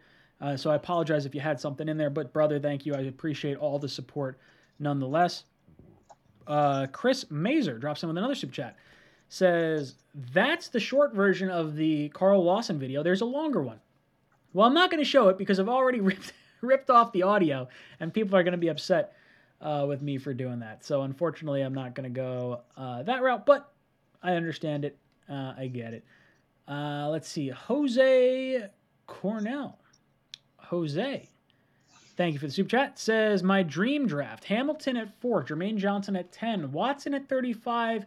Perrion Winfrey at 38, Chenal at 69. So we get a safety, an edge rusher, a receiver, an interior edge rusher, I guess, sort of like a hybrid ish kind of person, defensive tackle, and a linebacker at 69. Yeah. It's hard to be I upset would- with that, right? Yeah. I, I would like I mean, this. that's that's fantastic, but Leo Chenal's not making it to 69. No, Um, I, I'll be honest. I don't think Watson makes it to 35. I think he's going to slip into the first round. As much as you and I think he should be a second round pick, um, Yeah. I think he sneaks into it. And I don't. I. I still don't like Hamilton at four. Hamilton at ten is a different story. Hamilton at four, I don't love. Well, let me ask you this: Would you take Jermaine Johnson at four and Hamilton at 10? I know you would. I well, yeah. So so I would take whatever they deem as the best edge rusher at four. I would have no problem with that. So so if that is Johnson, my issue is if they think Johnson is one of the best edge rushers, and they try to get him at ten and he's not there. So if they like any of the edge rushers at ten, look, I'm still not on Hamilton at four because I do think edge rusher is, or I think safety is a a top position in the top of the second round where you can get a ton of value. So receiver and safety in the second round provide a better value for me, and then I would prefer edge rusher and another position, whether it be trade down or or not, uh, right there in the first. Hey, I saw a really good suggestion in the chat. Um, Ooh. where? Wait, hold on. Where did it go? So I want to give the person credit because it's good. I, I wonder if we could pull it off. Hold on. Where the hell did it go? Oh shit! I completely lost it. Uh, I'm sorry, man, whoever you are, but uh, they said, why don't we all chip in and get a Joe Namath cameo for Gitmo Bob?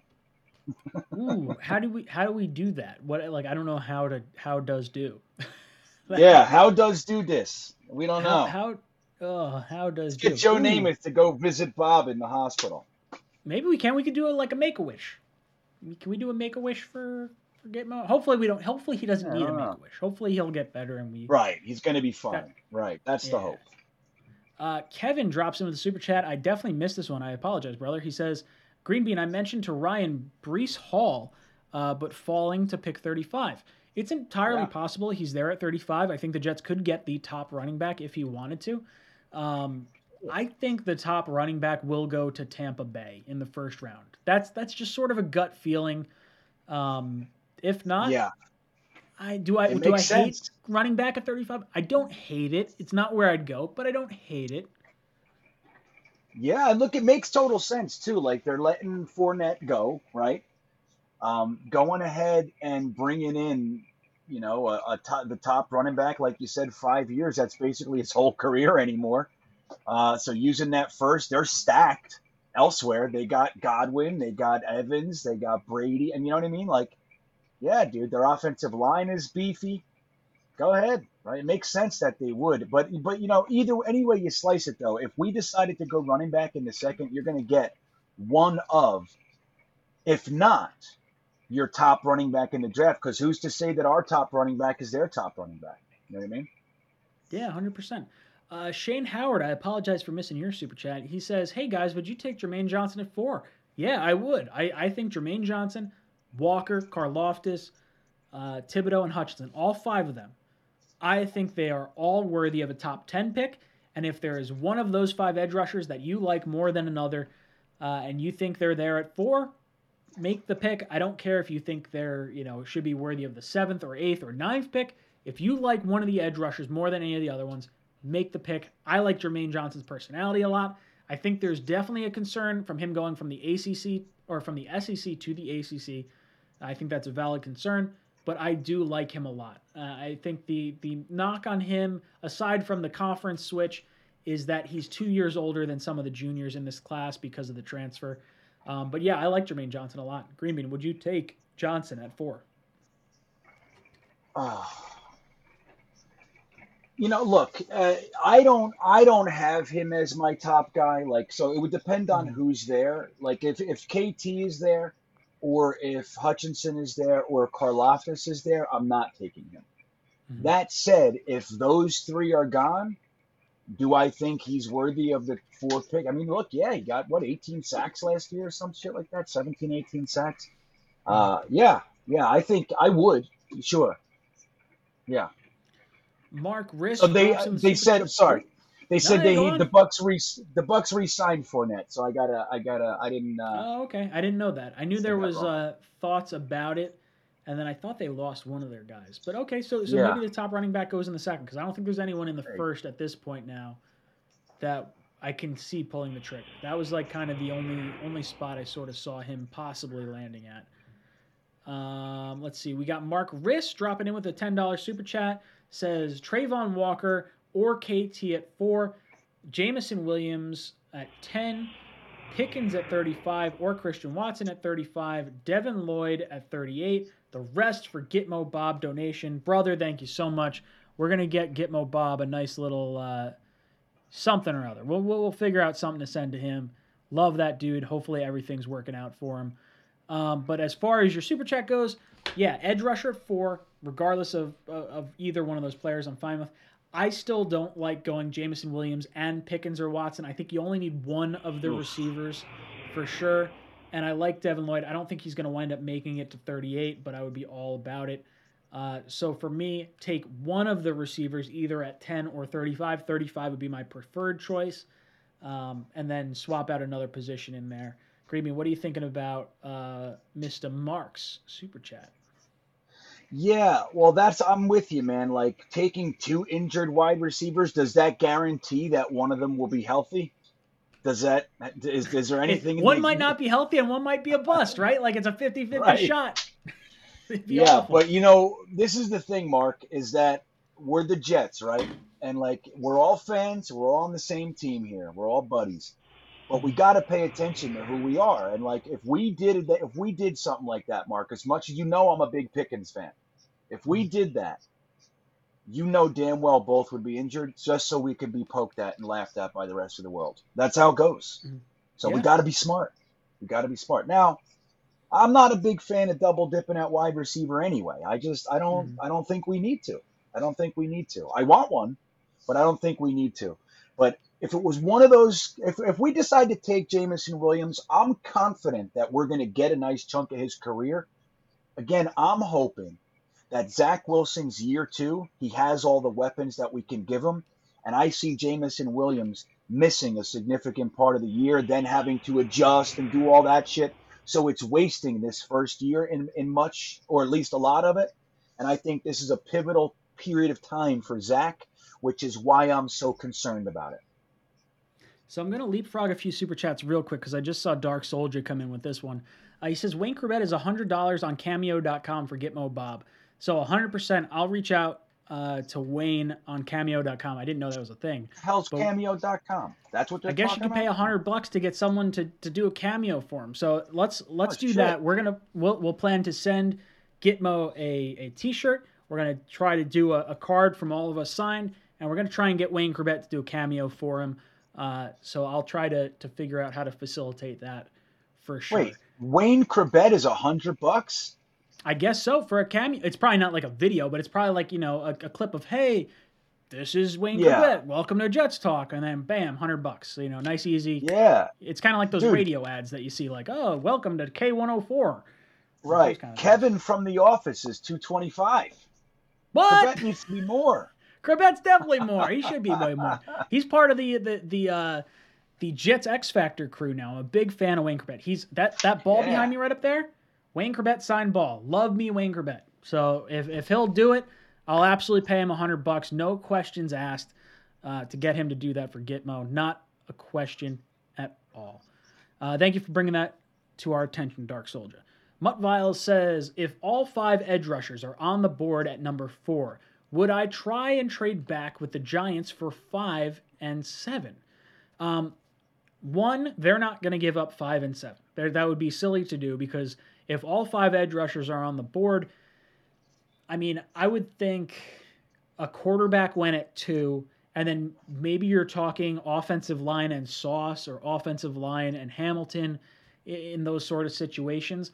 I think the Giants are going to go O line at five, no questions asked, and I think they'd wind up going edge rusher at seven. But I would try to trade back if all five are on the board, unless you absolutely covet one of them. I don't think you. I don't think I covet one over any of the other five in particular. Honestly, like even if Hutchinson's there at four, like I don't necessarily love him more than I like any of the other guys. It's the same way I felt about uh, Kayvon Thibodeaux. Um, so if all five edge rushers on the board, yes, I would trade down 100%. Not necessarily with the Giants, but I do think that means we're getting a top edge rusher at number 10 because I don't think whoever trades out for four would take an edge. I don't think the Giants would take an edge at five. I don't think the Panthers would take an edge at six.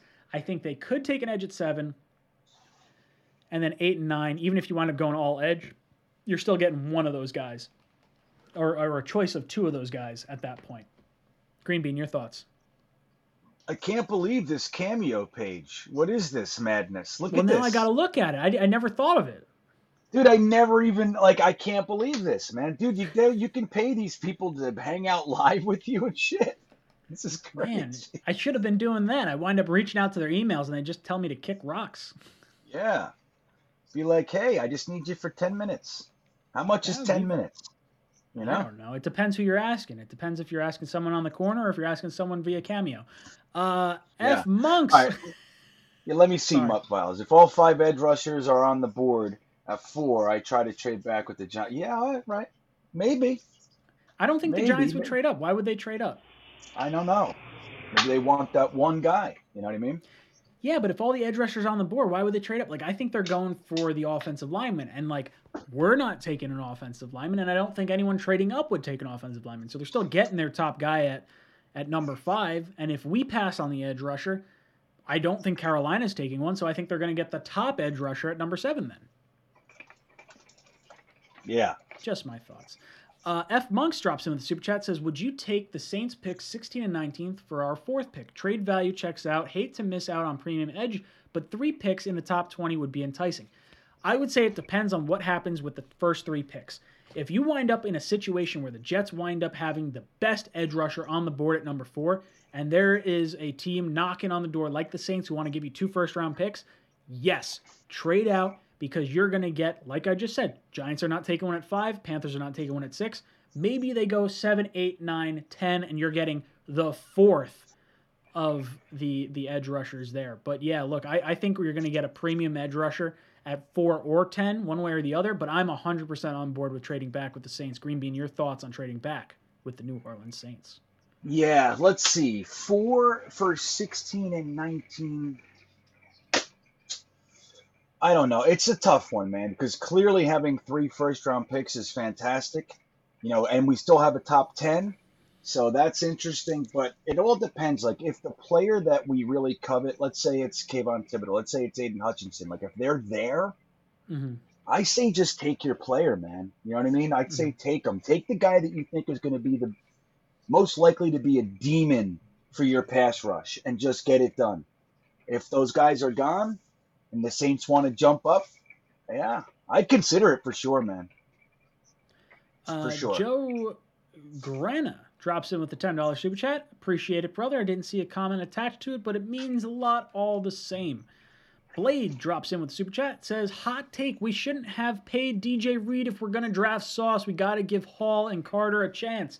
Look, I like signing DJ Reed. I'm 100% on board with signing DJ Reed, but I think there it depends how much stock you put into DJ Bien-Aime's uh, article about the cornerback position. There was a, a report early on that said that teams were throwing at Bryce Hall because they knew he wasn't going to intercept the ball. Coaches on the field said after the game, "Hey, we tried to aim our you know, our passes that direction because we weren't afraid of an interception. If that's the case, look, Hall's not a number two, or at least like teams think he's not a threat. You need at least a threat to intercept the ball to have some type of concern to go that direction. So for me, I think Hall and Reed, while they're while Reed is clearly the number one, I think Hall is in competition for Reed for a secondary contract, more so than Sauce is for potentially not getting picked. I think if we want Sauce,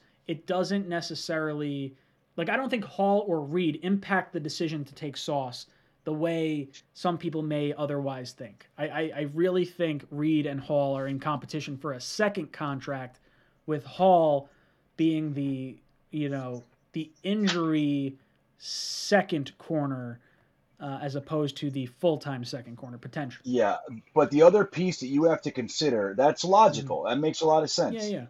And you also have to add to that that when you bring Sauce in, you've already you've also removed your potential to get that top edge rusher. Now you have to wait till ten, or well, that's, or that's whatever. Not you don't necessarily you know I mean? have to take Sauce at four. Like Sauce may be available at ten. There is a situation where that happens, but yeah, I and I, and I think if you like a lot of the edge rushers, but you don't like a lot of the corners, like I can see you taking Sauce at four and just taking whoever's left at ten. Like it, it really depends on how those first three picks go. If it goes all three edge rushers, then yeah, take your edge rusher at four because you got to get that position more than you need the luxury of corner. Yeah, well, that's what I'm saying. So like, it's like, you know, I'm with you that I don't think Hall or DJ Reed are so good that you you know that you can't bring in a great cornerback. At the same time, let's let these guys have year two in the system. We don't know what Hall mm-hmm. is year two in the system. We don't know. He's only had one year. You know what I mean? And the whole defense was sloppy. He was the solid point of our defense. He had 10 passes defensed. I mean, he had a good year. He just didn't get the picks. So let's see what he is year two. We've put five draft picks or four draft picks and $11 million in free agency into the cornerback room. I say Let's leave them for a year. We might have them. They might continue to get better and better every year. Michael Carter, mm-hmm. Bryce Hall, DJ Reed, and Brandin Echols. We might have them. And let's let's bolster the pass rush, help those guys out. See if we need a cornerback. If we need one, next year's first goes to a cornerback. Eric Rivera drops in with super chat says KT and Aidan Hutchinson go in the top three. Uh, GW Garrett Wilson at four, George Karlaftis at 10. I do not like wide receiver at four at all.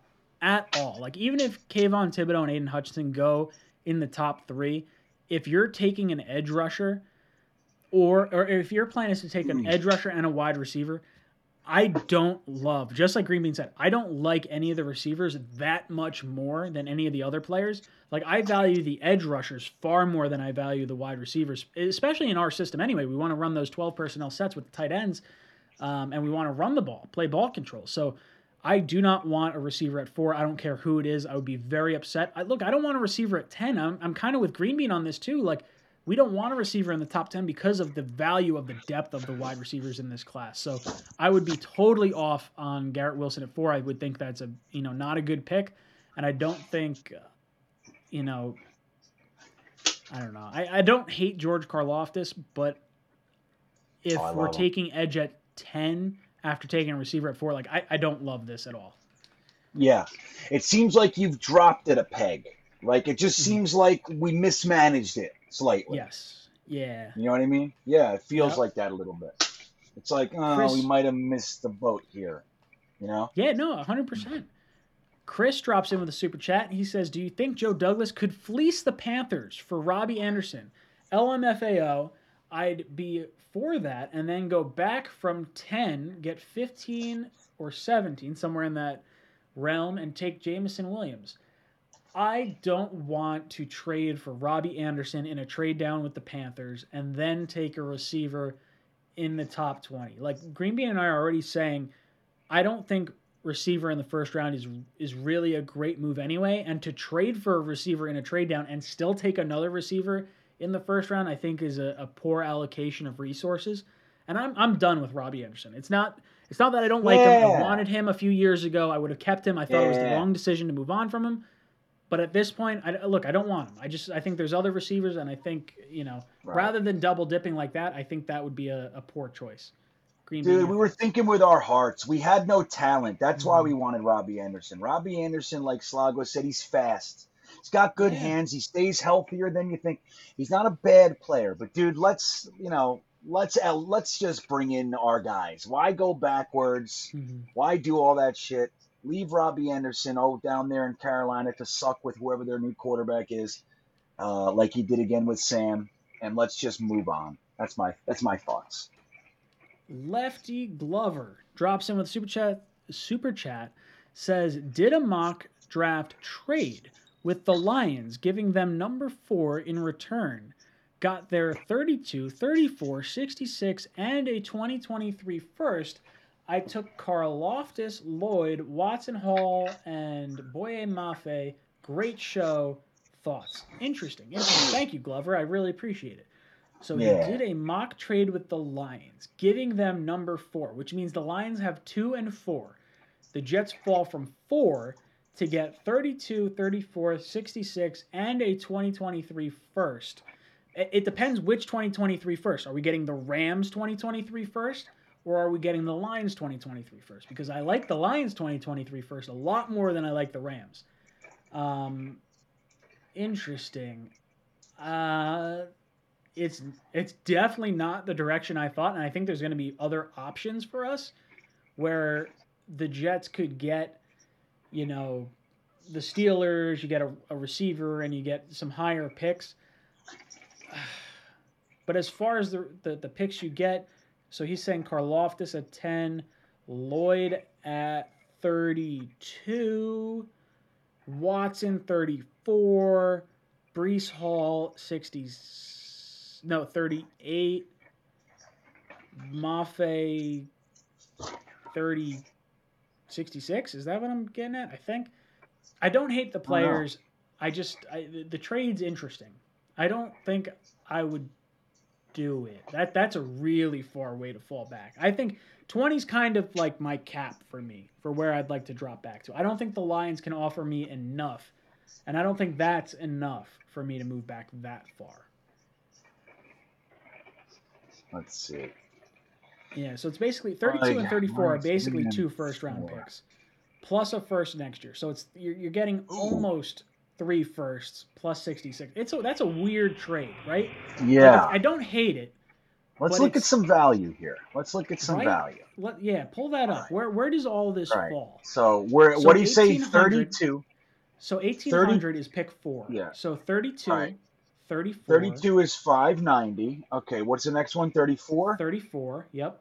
Five Then it's 66 Sixty-six is two sixty. and then uh, a 2023 first would be equivalent to the first pick in the second round. in the second round. Right, exactly. So 580. All right. So, So we what's our math workout? yeah. 1800 God. is what the fourth pick is worth. Hold on here. That's all right. You, you take your time. You do whatever math you got to do over there. All right, buddy. Here we go. Five 590 plus 560 plus 260 plus 580 is 1990. So we've made 190 points there, Interesting. which is Interesting. equivalent to let's see, 190 is equivalent to a third round pick. So we've gotten uh, pick 80 in value.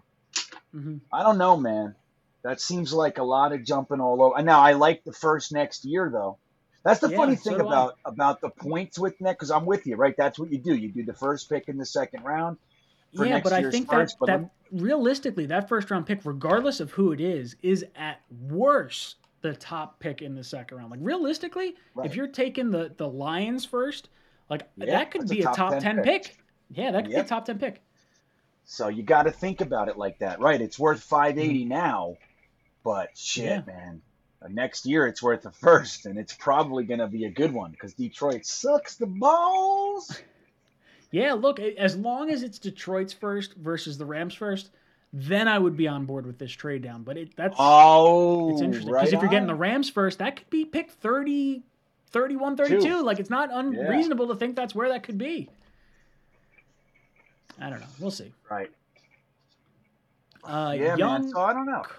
Yeah, young Kurto drops in and says, "Will Denzel Mims Denzel Mims ascension happen this year?"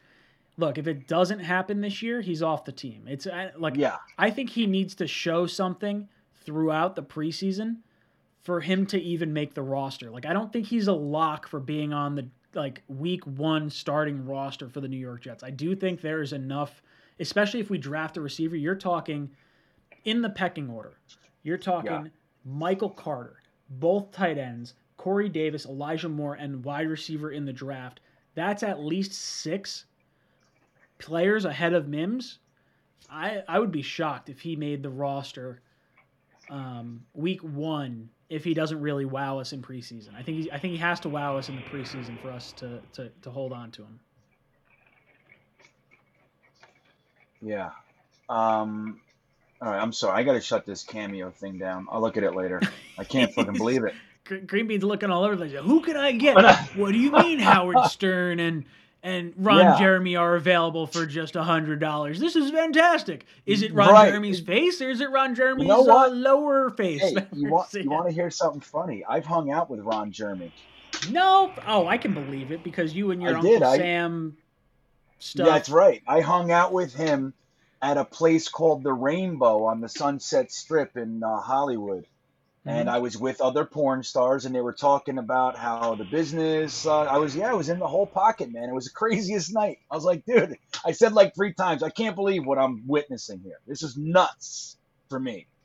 Can't believe closest it. thing I closest thing I got to meeting a porn star was one of my friends that I went to high school with either roomed or was next door neighbors with with a porn star and I got to see a Snapchat of them being like, "Hey, we're friends."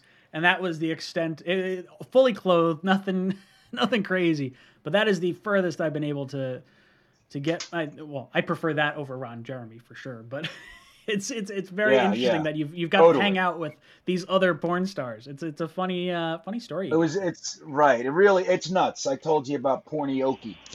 You know. There's a there is a there's a bar. I think it's Wednesday nights in the Valley in in L.A. Every Wednesday night, where porn stars from around the world gather in this one place. It's very private, but they do it mm-hmm. every Wednesday, and they all sing karaoke together. That's awesome.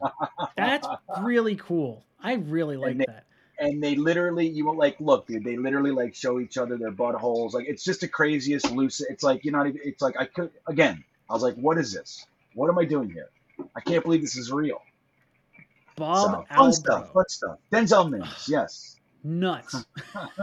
Ron Jeremy's. Uh, Bob Albro drops in Right. super chat says, if Hutchinson doesn't go one, would you give up four and thirty-eight to trade up with the Lions to two for the second overall pick? No, I would not. I like all the first round or all the top five edge rushers enough where I would not trade up for any of them at all. So, so no, I would not do that. Green Bean, any thoughts on trading up for Hutchinson? no it's not i yeah i don't i don't know it's like well you look at it like this would you rather have hutchinson or thibodeaux and devin lloyd or thibodeaux and garrett wilson I, Mhm. I gotta go with the latter you know what i mean Yeah, yeah, I'm right there with you. Uh, F Monks drops in with a super chat says Sims has Watson as the number two wide receiver. Him plus Jameson Williams equals scary. Well, he had Jameson Williams as his number one wide receiver and Watson as his number two. So for me, when I'm looking at that, I'm seeing all projection on Watson. Like he has the talent to be the best wide receiver. He has the talent to be a top three receiver. But with him playing with Trey Lance previously, you would have expected him to blow the doors off the competition at that point. And that's where I kind of get hung up on him. Um, so I don't see Watson as the number two receiver. I see him at best as number four. Um, but I would probably say four, five, six is where I feel comfortable with him. Williams, I do think, is the number one wide receiver, even with the ACL tear. Yeah, and there's a case, man. I think he's the best wide receiver in the class. You know, it's like again, I just look. There's one problem with Jameson Williams, and hmm. here's the interesting thing. I want you guys to know something. All you people that only hear that I hate wide receivers, like I get I get DMs like why why do you hate wide receivers? Like I'm like, dude, I don't hate fucking wide receivers, you know? But like the Jets haven't taken a first round level wide receiver, like a first Mm-hmm. round wide receiver since Santana Moss, dude. And the last one before that was Keyshawn Johnson. All right. The last one before that, I'm pretty sure, was Al fucking Toon. So I'm with you. I want I want that first round caliber best wide receiver in the class. I want him too. I'm not convinced that this is the year to reach for that. That's just mm-hmm. that's my only point. It's like I hate to see us finally do it and we get a guy that's second round in every other draft. You know, you know what I'm saying? Like, you know, Yeah. I yeah, just- yeah. I, I'd rather not do that. Like that's my whole thing. I'd rather go for the blue chips that you know, even if like Aidan Hutchinson, if he was in last year's draft, who were the big edge mm-hmm. rushers last year? Do you remember? I can't remember for some reason. I think it was like one. Yeah, Let me I was gonna it. say I don't I don't know who it is because uh, the first three look. were quarterbacks. Then it went Pitts. Yeah, Top me edge see. rusher is probably was it Parsons? I think it was Parsons. Yeah, the it wasn't a strong. It wasn't a strong edge class. Okay, so the first edge rusher, dude. Jesus. Okay. I think it was um, Micah Parsons. I don't know if he was considered an edge, but that's, No, it was Jaelan Phillips at 18. 20s? He was the 18. he was the first edge rusher taken. Then after him, we had Kwity Paye Yep. at 21. hmm Then after him, that's when you had Payton Turner hmm at 28 from the Saints. Then you had Gregory Rousseau from the Bills. I'm so surprised he slid that far, but he did. Yeah, Sam. He was supposed to be like the top edge last year. He was the top edge He was last year's Thibodeaux before everybody got into it, right? Mhm. And uh, so then we had Rousseau. He wrapped, and then we had uh, Oweh, uh, you know, from the Ravens uh, at 31, and then we had Joe Tryon. The Bucks wrapped it up with Joe Tryon, who nobody thought was a first round pick. I had Um, him at was 32. I, I or not 32. I Yeah, had him in that's the third round. I thought the Yeah, third yeah, round was yeah. where we were going to get him. right, Um, right, Because he So, opted like, out last year. it. He didn't play. He didn't play in 2020. Right. Well, a few of these guys didn't. Then Okay. you know that's the thing with Rousseau too. That's why Jaelan Phillips Mm-hmm. had such a good year. um, and all that stuff. But uh, so, but the but this is the point. Like, so last year, we're not having this same conversation. Mhm. We're talking about like if if it's the same needs as this year, we're talking about wide receiver up top. And we're talking about 10 being maybe the edge. You see what I'm saying? That's what I'm trying to get Yeah. through to people. Last year, we had guys like we had Kyle Pitts, Ja'Marr Chase, Jaylen Waddle, DeVonta Smith, uh, you know, all these guys. Then then you even had um uh, Kadarius Toney, but then you had Rashod Bateman. Like there were a lot of receivers. Like pick your poison, man. You know, and then this year, while there's of course good wide receivers, you know, Garrett Wilson's going to be a good pro. Um, more than likely, Jameson Williams will heal up and be a good pro, and and I like a whole bunch of these guys. Drake London, if he's if he's okay, will be a good pro. But it's like they're not the same pound for pound, you know, like bang for your buck. This year, it's edge. So you want to get edge. You want to use the strengths of the draft.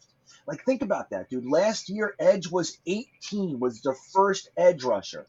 We had three quarterbacks, tight ends, wide receivers, cornerbacks, three tackles were taken, linebackers, all taken before edge. Let me see. One, two, three offensive tackles were taken before edge. Three cornerbacks. A guard was taken before edge. We took them. Four quarterbacks. Mhm. You know what I mean? It's a crazy So- draft. Like last year was not a strong edge draft. This year is. No. Play to the strengths of the draft, is. dude. I'm right there with you. Uh, Chris Mazer drops in with the super chat says, "LOL, I still want to trade back between 15 and 17 and take Jameson Williams. He reminds me of CeeDee Lamb. That's a really good player comparison. I love CeeDee Lamb. I really like Jameson Williams. Something about the two of them, they get good YAC. Uh, he says, That's just my opinion, though. I think his talent is too good to pass on. I'm not scared of his injury. I think teams are not afraid of the ACL. I really don't. And I think if you want to take, uh, you know, Jameson Williams, I would have taken CeeDee Lamb at 11. So CeeDee Lamb, a clone of him at number 10, yeah, I'm fine with it. Yeah, he's got the ACL injury, but if you're okay with the ACL, take the best receiver in the draft. If you could trade down and get him at 15 or 17 and pick up extra picks, yeah, green light. I'm all about it. Yeah. Yeah, totally, man. I'm with you too. Uh, NY Lozo drops in with a super chat. Thank you, brother. Uh, I don't see a question attached to it, but it means a lot all the same. Drew drops in with a super chat. Says KT at four, Wilson at ten, Nakobe Dean in a trade up with Watson at 35. So he's saying we're trading pick 38, and maybe it's 69 or something along those lines to get Dean uh, in the first. So if I get my edge rusher, I get my receiver at 10, I get a linebacker, and then another receiver at 35. I look, I don't like it. And I think Green Bean probably will be about the same wavelength. I don't think we like double dipping at wide receiver. And if you want to take Wilson at 10, don't take Watson at 35. If you want Watson, take him at 35 or trade up for him, whatever it is. Take the next best linebacker at 30, you know, 35 instead of whatever. But I, I don't think you double dip at receiver with two of our top four picks. I don't think you double dip at receiver at all, to be perfectly honest.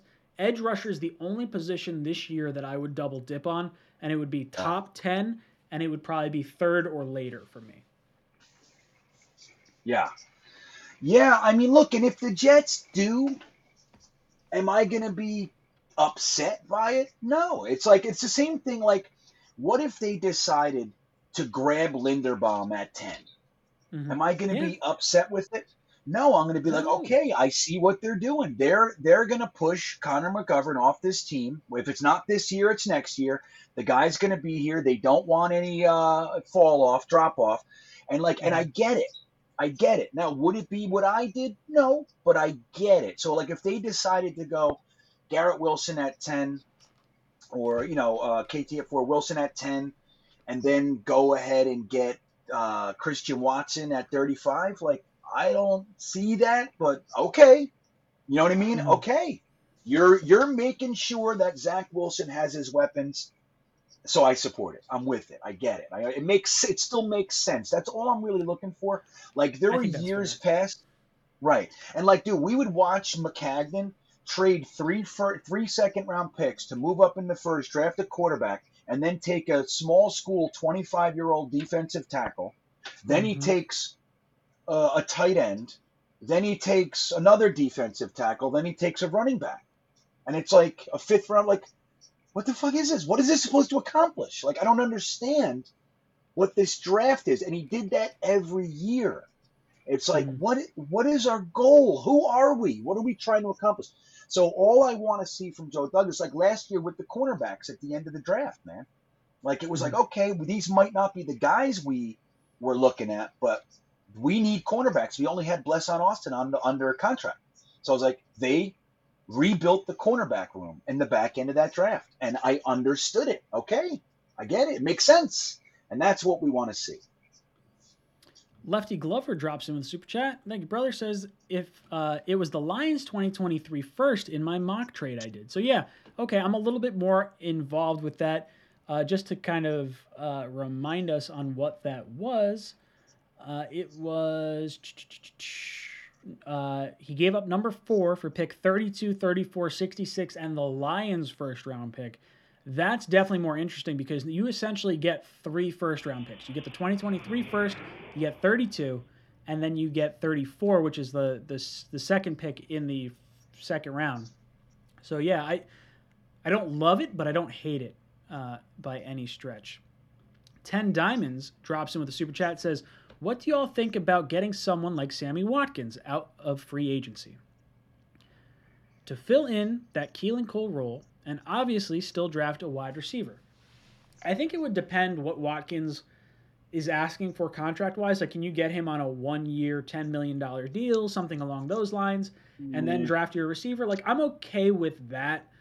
Um, I don't want to devote a ton of resources to a veteran receiver or more than one year in conjunction with double dipping. Uh, I shouldn't say double dipping, but with drafting a receiver.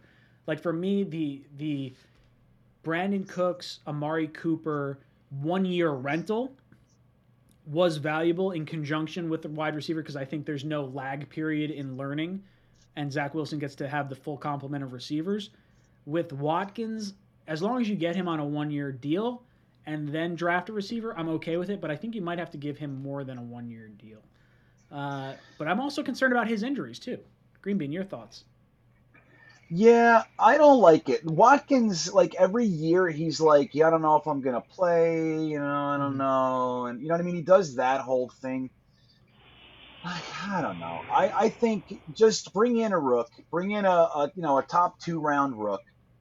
You Mhm. got Corey Davis, you got Elijah Moore, you got Braxton Berrios, you got Denzel Mims, you got the rook, you got Jeff Mhm. Smith to back him up. You know what I mean? And then we got the 12 personnel situation. We bring in a new running back. You got two good running backs. You got three good tight ends, four good tight ends, and uh, and we're off and running. I, I don't know. I think if you're going to bring in a, I mean, Watkins is better than Cole. You know, like I Mhm. don't think that can be argued too passionately. Um, Mhm. But uh, I don't really love Watkins anymore. You know, I wouldn't want to see us do that. Multivitamins drops in with super chat says we are in for every wide receiver. Why not trade for Cooper Kupp? Why would they trade Cooper Kupp, the best receiver in football, or at least like a top five receiver in football? But if we could, yeah, sure, why not? Mud Files, let's fucking go for it. Why the hell not? Uh, NY Lozo drops in with super chat says, I say we get our offensive lineman. Uh, we like, or I say we get our offensive lineman we like, take our edge and wait for Jameson Williams to fall to us. And are you guys really sold on Zach Wilson? So let, let's break this down.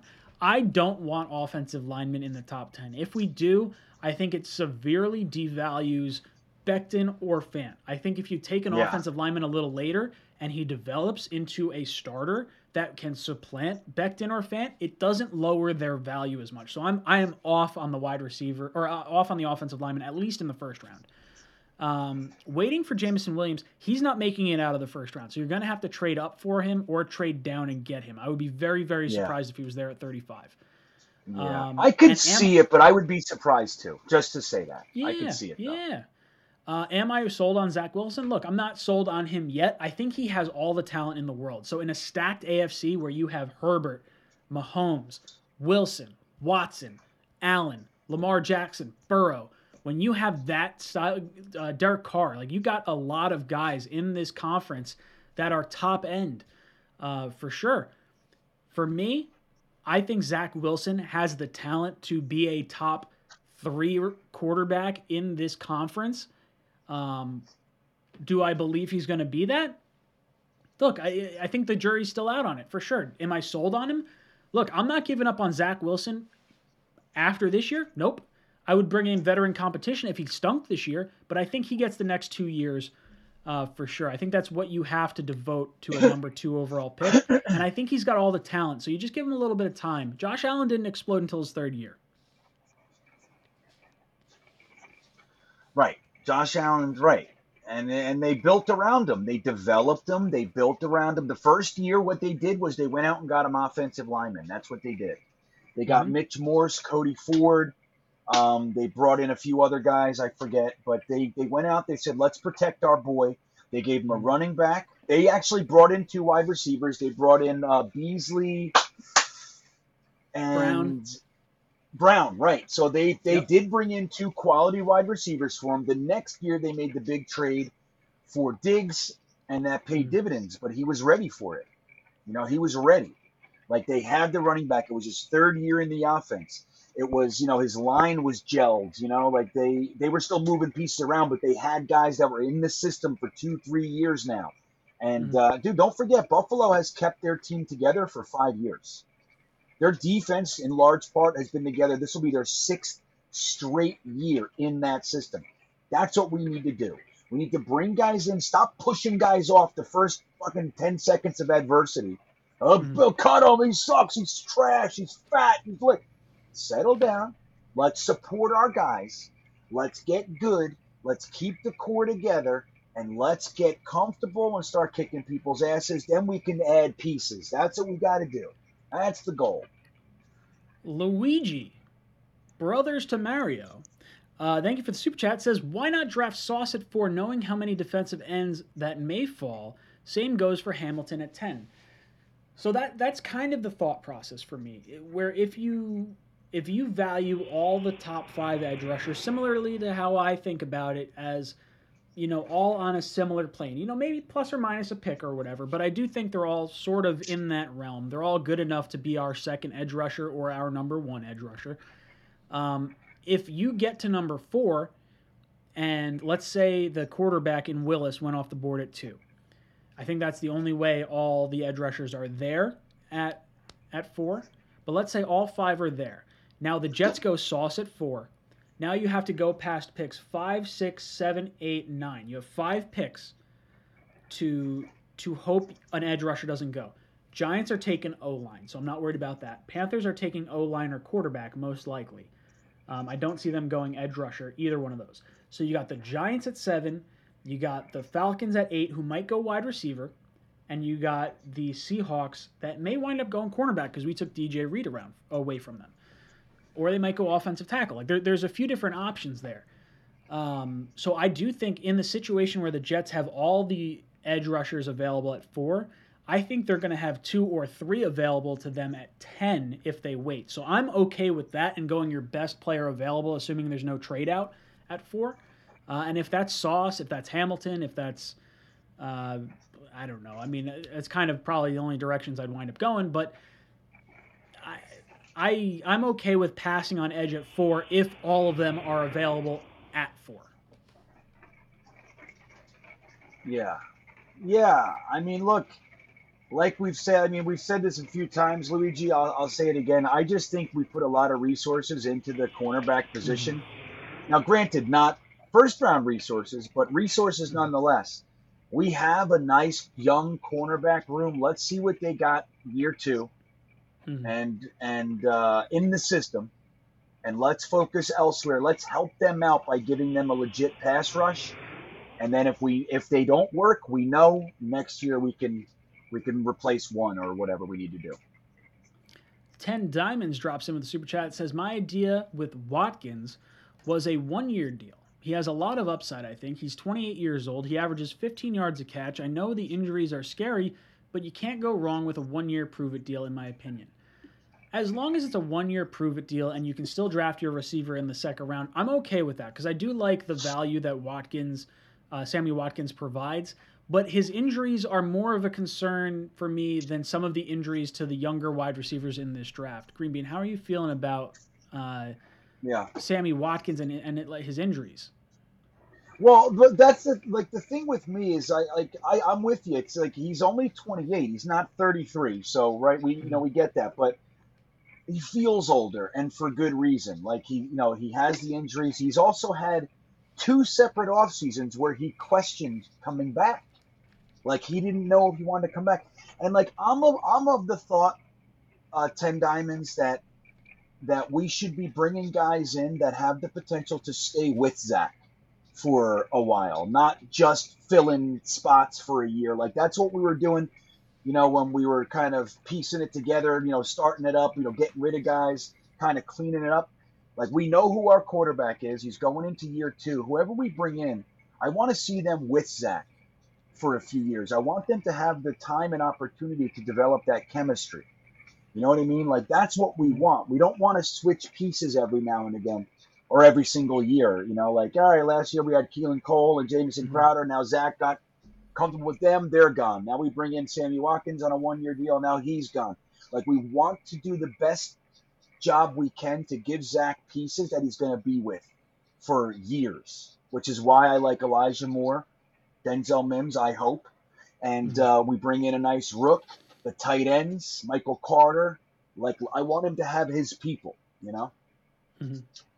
Yeah, I think that's I think that's fair for sure. Uh, let's see. We got RJ McPot drops in with a super chat. He says not to create a uh, not to create nightmare fuel, but who is this year's Josh Allen and who is this year's Sam Darnold with defensive ends? Um, ooh, interesting.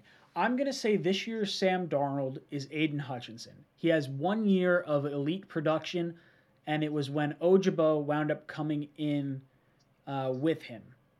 Uh, I think there mm. is a thought that he is the top edge rusher, the same way Sam was the top quarterback in that draft, but he may not end up being the top edge rusher.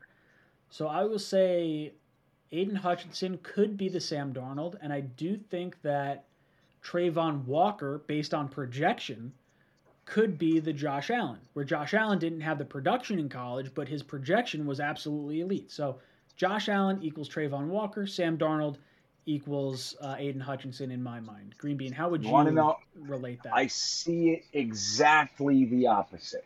really? Exa- Okay. I th- yeah. I think Aidan Hutchinson, uh, if he would have come out the year before, he would have at least been a second round pick. He had already had the production. Now it wasn't elite production, like you said, and I'm sure Ojabo helped with that. But we'll, what I think we watched was a guy developing, was a guy getting better. You know, he was improving, he was growing, he was learning, he was, you know, the whole thing. That's what I see. I see a guy who's who came into his own uh, this year, and he has up uptrending production to support that. Now, um, Travon Walker, on the other hand, I think is Sam Darnold. I think he's flashy. I think uh, he's very athletic. But I'm telling you, when I watch his tape, I see his first move fail, and he does that thing where he tries to, uh, he like he he just sits back. You know how many times have you watched our edge rushers run into a lineman and stand there, and then they Sure. try to get a hand up? Which that's what I think Travon Walker is. I just now he's got the athleticism. If he's if he's developed right, you know, maybe, maybe. Mm. I see him as the guy that I'm going to be disappointed with. Um, I also worry a little bit about Jermaine Johnson too, but I like him more. Mhm. I think Hutchinson and Thibodeaux are the real deal, and I think Karlaftis is the real deal. Uh, so, just so you guys know, in the three years prior to this year, Aidan Hutchinson had a total of 3.5 sacks. This year, he had 14, playing opposite another elite edge rusher in Ojabo.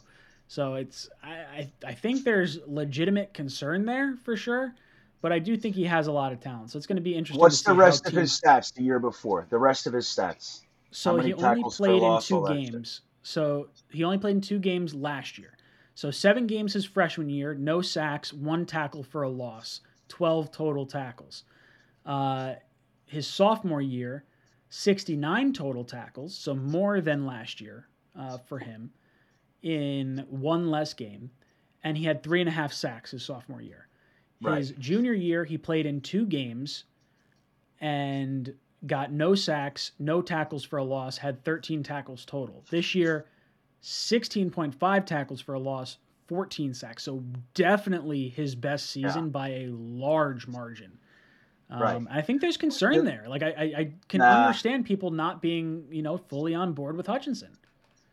The only thing that concerns me is the two point stance stuff. That's it.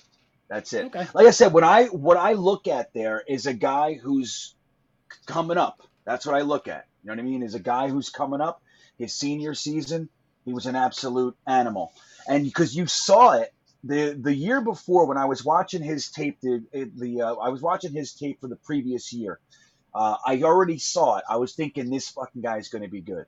This guy's Mhm. going to be good. I thought he was going to come out last year, and I Mhm. thought he was going to be. He was probably going to be a second, maybe a third round pick. So he made the right move staying in college, obviously.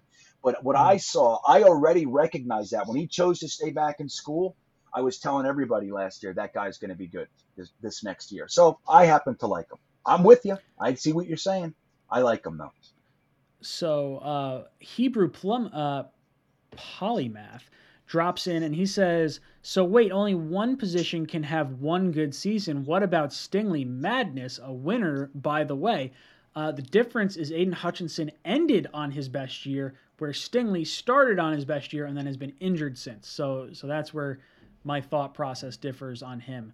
Knifey Spoony drops him a super chat says, "Do we draft tight end late or give Yeboah a shot at tight end three? Um, I would still draft a tight end. I would go after someone like a Jeremy Ruckert, someone like a Charlie Kolar, and I would say fourth round and later is where I'm looking for a tight end because I think there's a lot of value in tight end in that you know sort of realm, fourth, fifth round. Green Bean, how are you feeling about the tight end position? Where you want to take one, and do you think that uh, Yeboah ends up at tight end three? You are all bluish green right now, which Yeah, I I think is had to- adorable, and that's okay. The light is the lights are hurting my eyes. Um, we're we're we're in the bright lights for a long time tonight. Um, so I know. Let's try to rip Yeah. through these. I had to I had to settle the light down. Um, well, I think we sh- that Kenny Yeboah is tight end three, and we draft one, and we keep four because we want to do all sorts of fun tight end stuff. This is going to be a tight end offense. And I think having more than one behind your two starters is prudent and beneficial. So I think Kenny Yeboah is going to be fine. I, I like him. He developed perfectly last year. Nice, smooth, upward trajectory. Last couple games of the year, got a couple receptions, playing in the offense, did some nice blocking. Really, really nice stuff. Um, so I think he is tight end three, and um, but he should have competition. And uh, the, the we should draft a rookie, Ruckert, Ferguson, um, Cole, you know, Turner, any of these guys. I there's so many nice tight mm-hmm. ends in this year, especially if they're not coming in to start right away. I think you can get some real gems this year. Sorless67 celebrates 15 months of membership. Thank you so much. He gets a free super chat for each month that he winds up being a member here. He says, "Do you think DK uh, a DK trade involves a swap of picks four and nine? That's my favorite way of going about this trade. If you can swap four for nine and give them a second round pick, either one, I don't care, to get DK, and then you wind up with nine and 10, 100% I'm all in on it. And I think most people would probably be in on that because Green Bean and I are of the opinion you should take a wide receiver in the second. So if you're giving up a second and still holding on to two top 10 picks, I think it's the right move. Chris Mazer drops in with a super chat, says, Did a three round mock fast. This is what I got.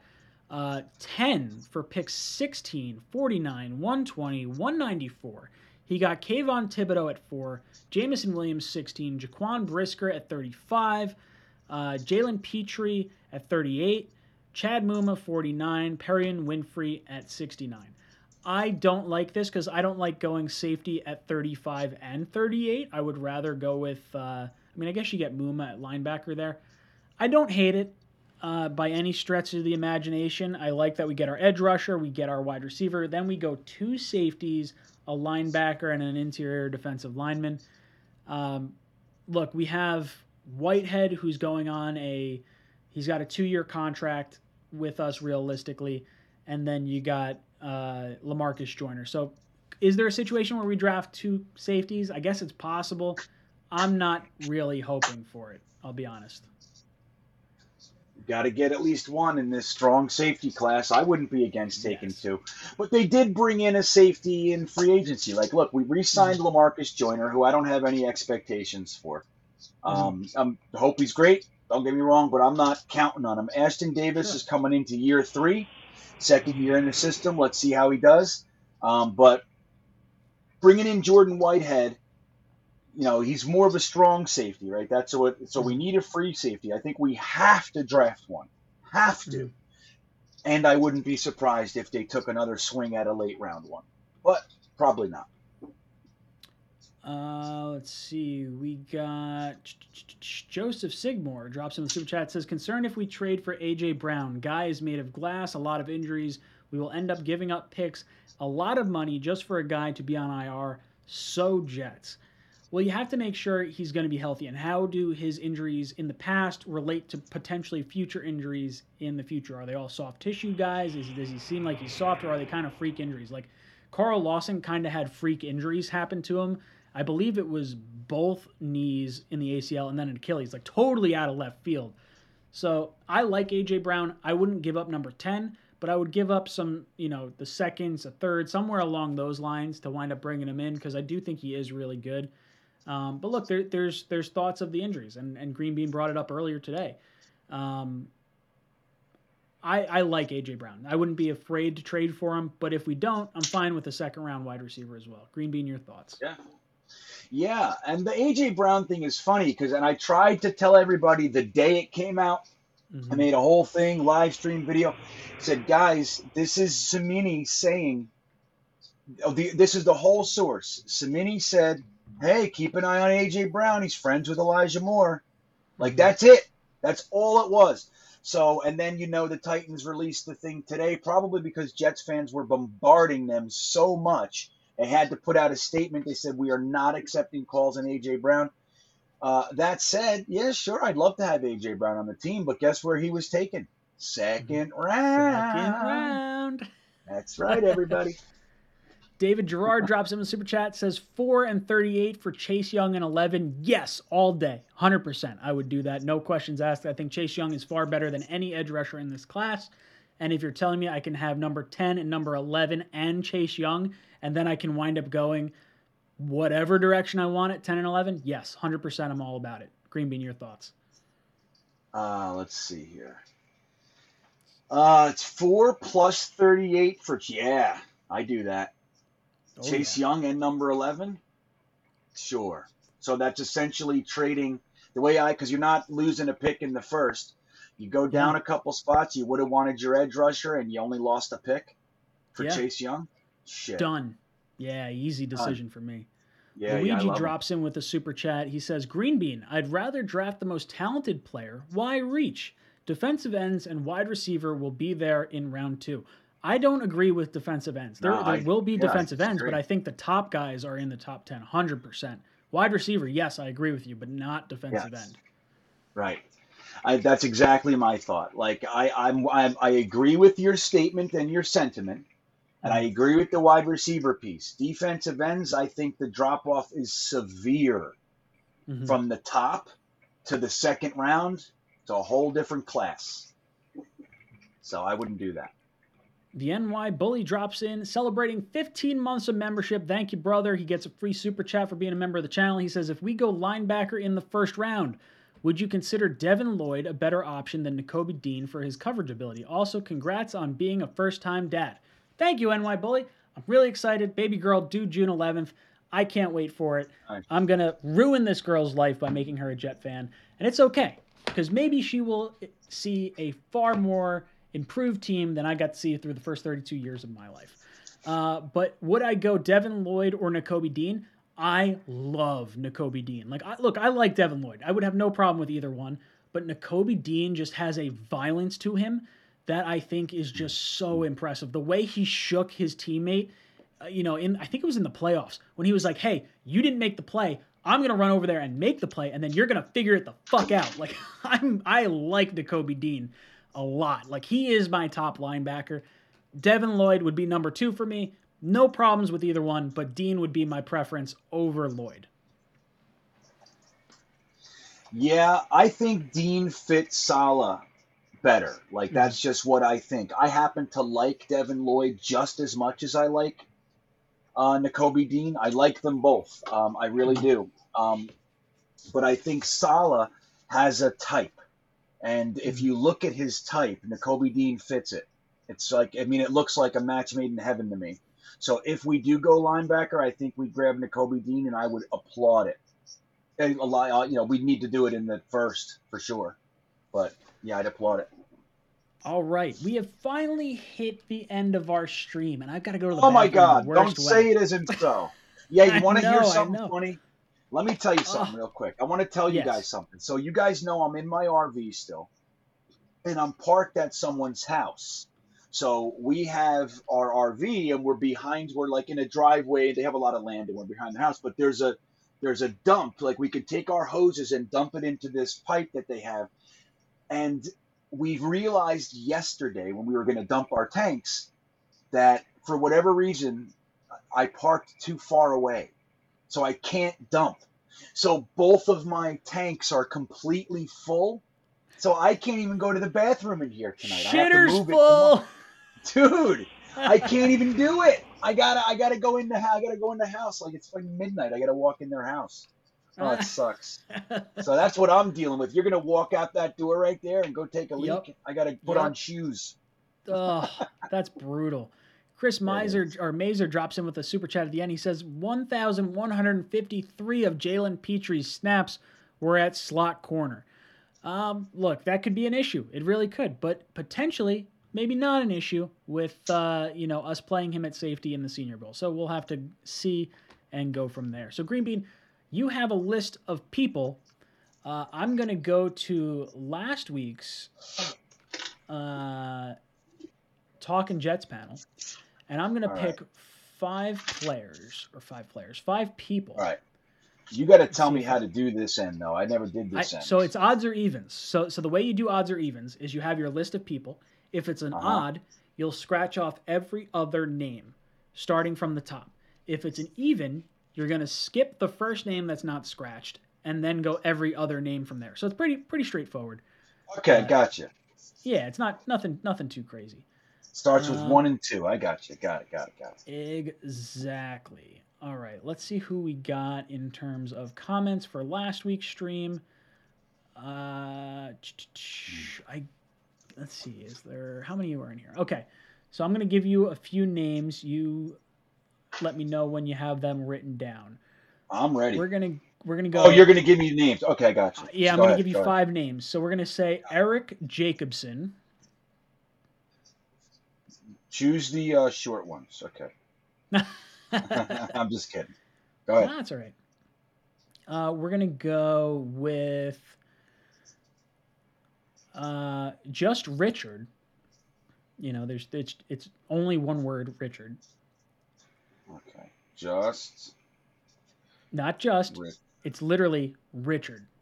That's oh, it. Richard. Okay. Yeah. Richard. Got it. Um, let's go with Matt McCormick. Matt. MC or MAC? Uh, M C C O R M I C K. Okay. MCC. Got it. We're gonna go with Steve Wyren, W I R E N. hmm Uh, and then One we're gonna go. Let's see, just scrolling down a little bit. Let's go with. Um, ba ba ba ba ba. Let's go with Mark Crooks. M A R K space C R O O K S. Okay. All right, let's do it. All right. Let's do some odds and evens. When we get down to like the final three or so, then we'll ask for the chat's number as well. So, Okay. ready? Three, Yep. two, one. All right, we Oh, got I some gotta go odds. the other page. Hold on, I gotta go. What What did you put up? I had two, so we're, we're going odds. Okay. All right, so start with the first one. Start with the first one scribble them all off. Jeremy's gone. Oh no! Friggle D is gone. Pete the DeTraglia is gone. Paris is gone. Cadoza's gone. Oh! Commander Commander Cool is gone. Hebrew Polymath is gone. There goes Richard. There goes Steven. And that's it. Okay, let's do it again. All right, three, two, one. That's so an odd. the odds. Okay. Yep. Okay. It's fun scribbling names off, right? Yeah. okay. All right. Do it again. all right. Wait, let me Three. see how many I have. Here, wait, wait, wait, wait. One, two, three. I got four left. All right. Five. One, so four. so all right so we'll do an odds or evens and then it'll be the chat one so three two one Okay, odds. Odds all night. All right so chat give us a number first number up will be the third number that we add to our number so green bean three two one so, So we got a seven. seven plus let's see who pops up plus a two seven plus a two we got a nine Okay, we got a nine. That's odds. yep All right, So we should have Eric Jacobson. left. Eric, Eric Jacobson. Jacobson. Yeah. Eric, you are a winner for tonight's t-shirt giveaway. Reach out to me on social media, whether it be through Gmail or Facebook or Instagram, something along those lines. Let me get your information so I can send you a shirt. Gitmo Bob, you better feel better. We want you back here ASAP. We're gonna send you a shirt. We got a few things planned for you. Uh, Jeremy, I see you in the chat. Reach out to me uh, via email. Let me know Gitmo's uh, information so that way we can send him something good.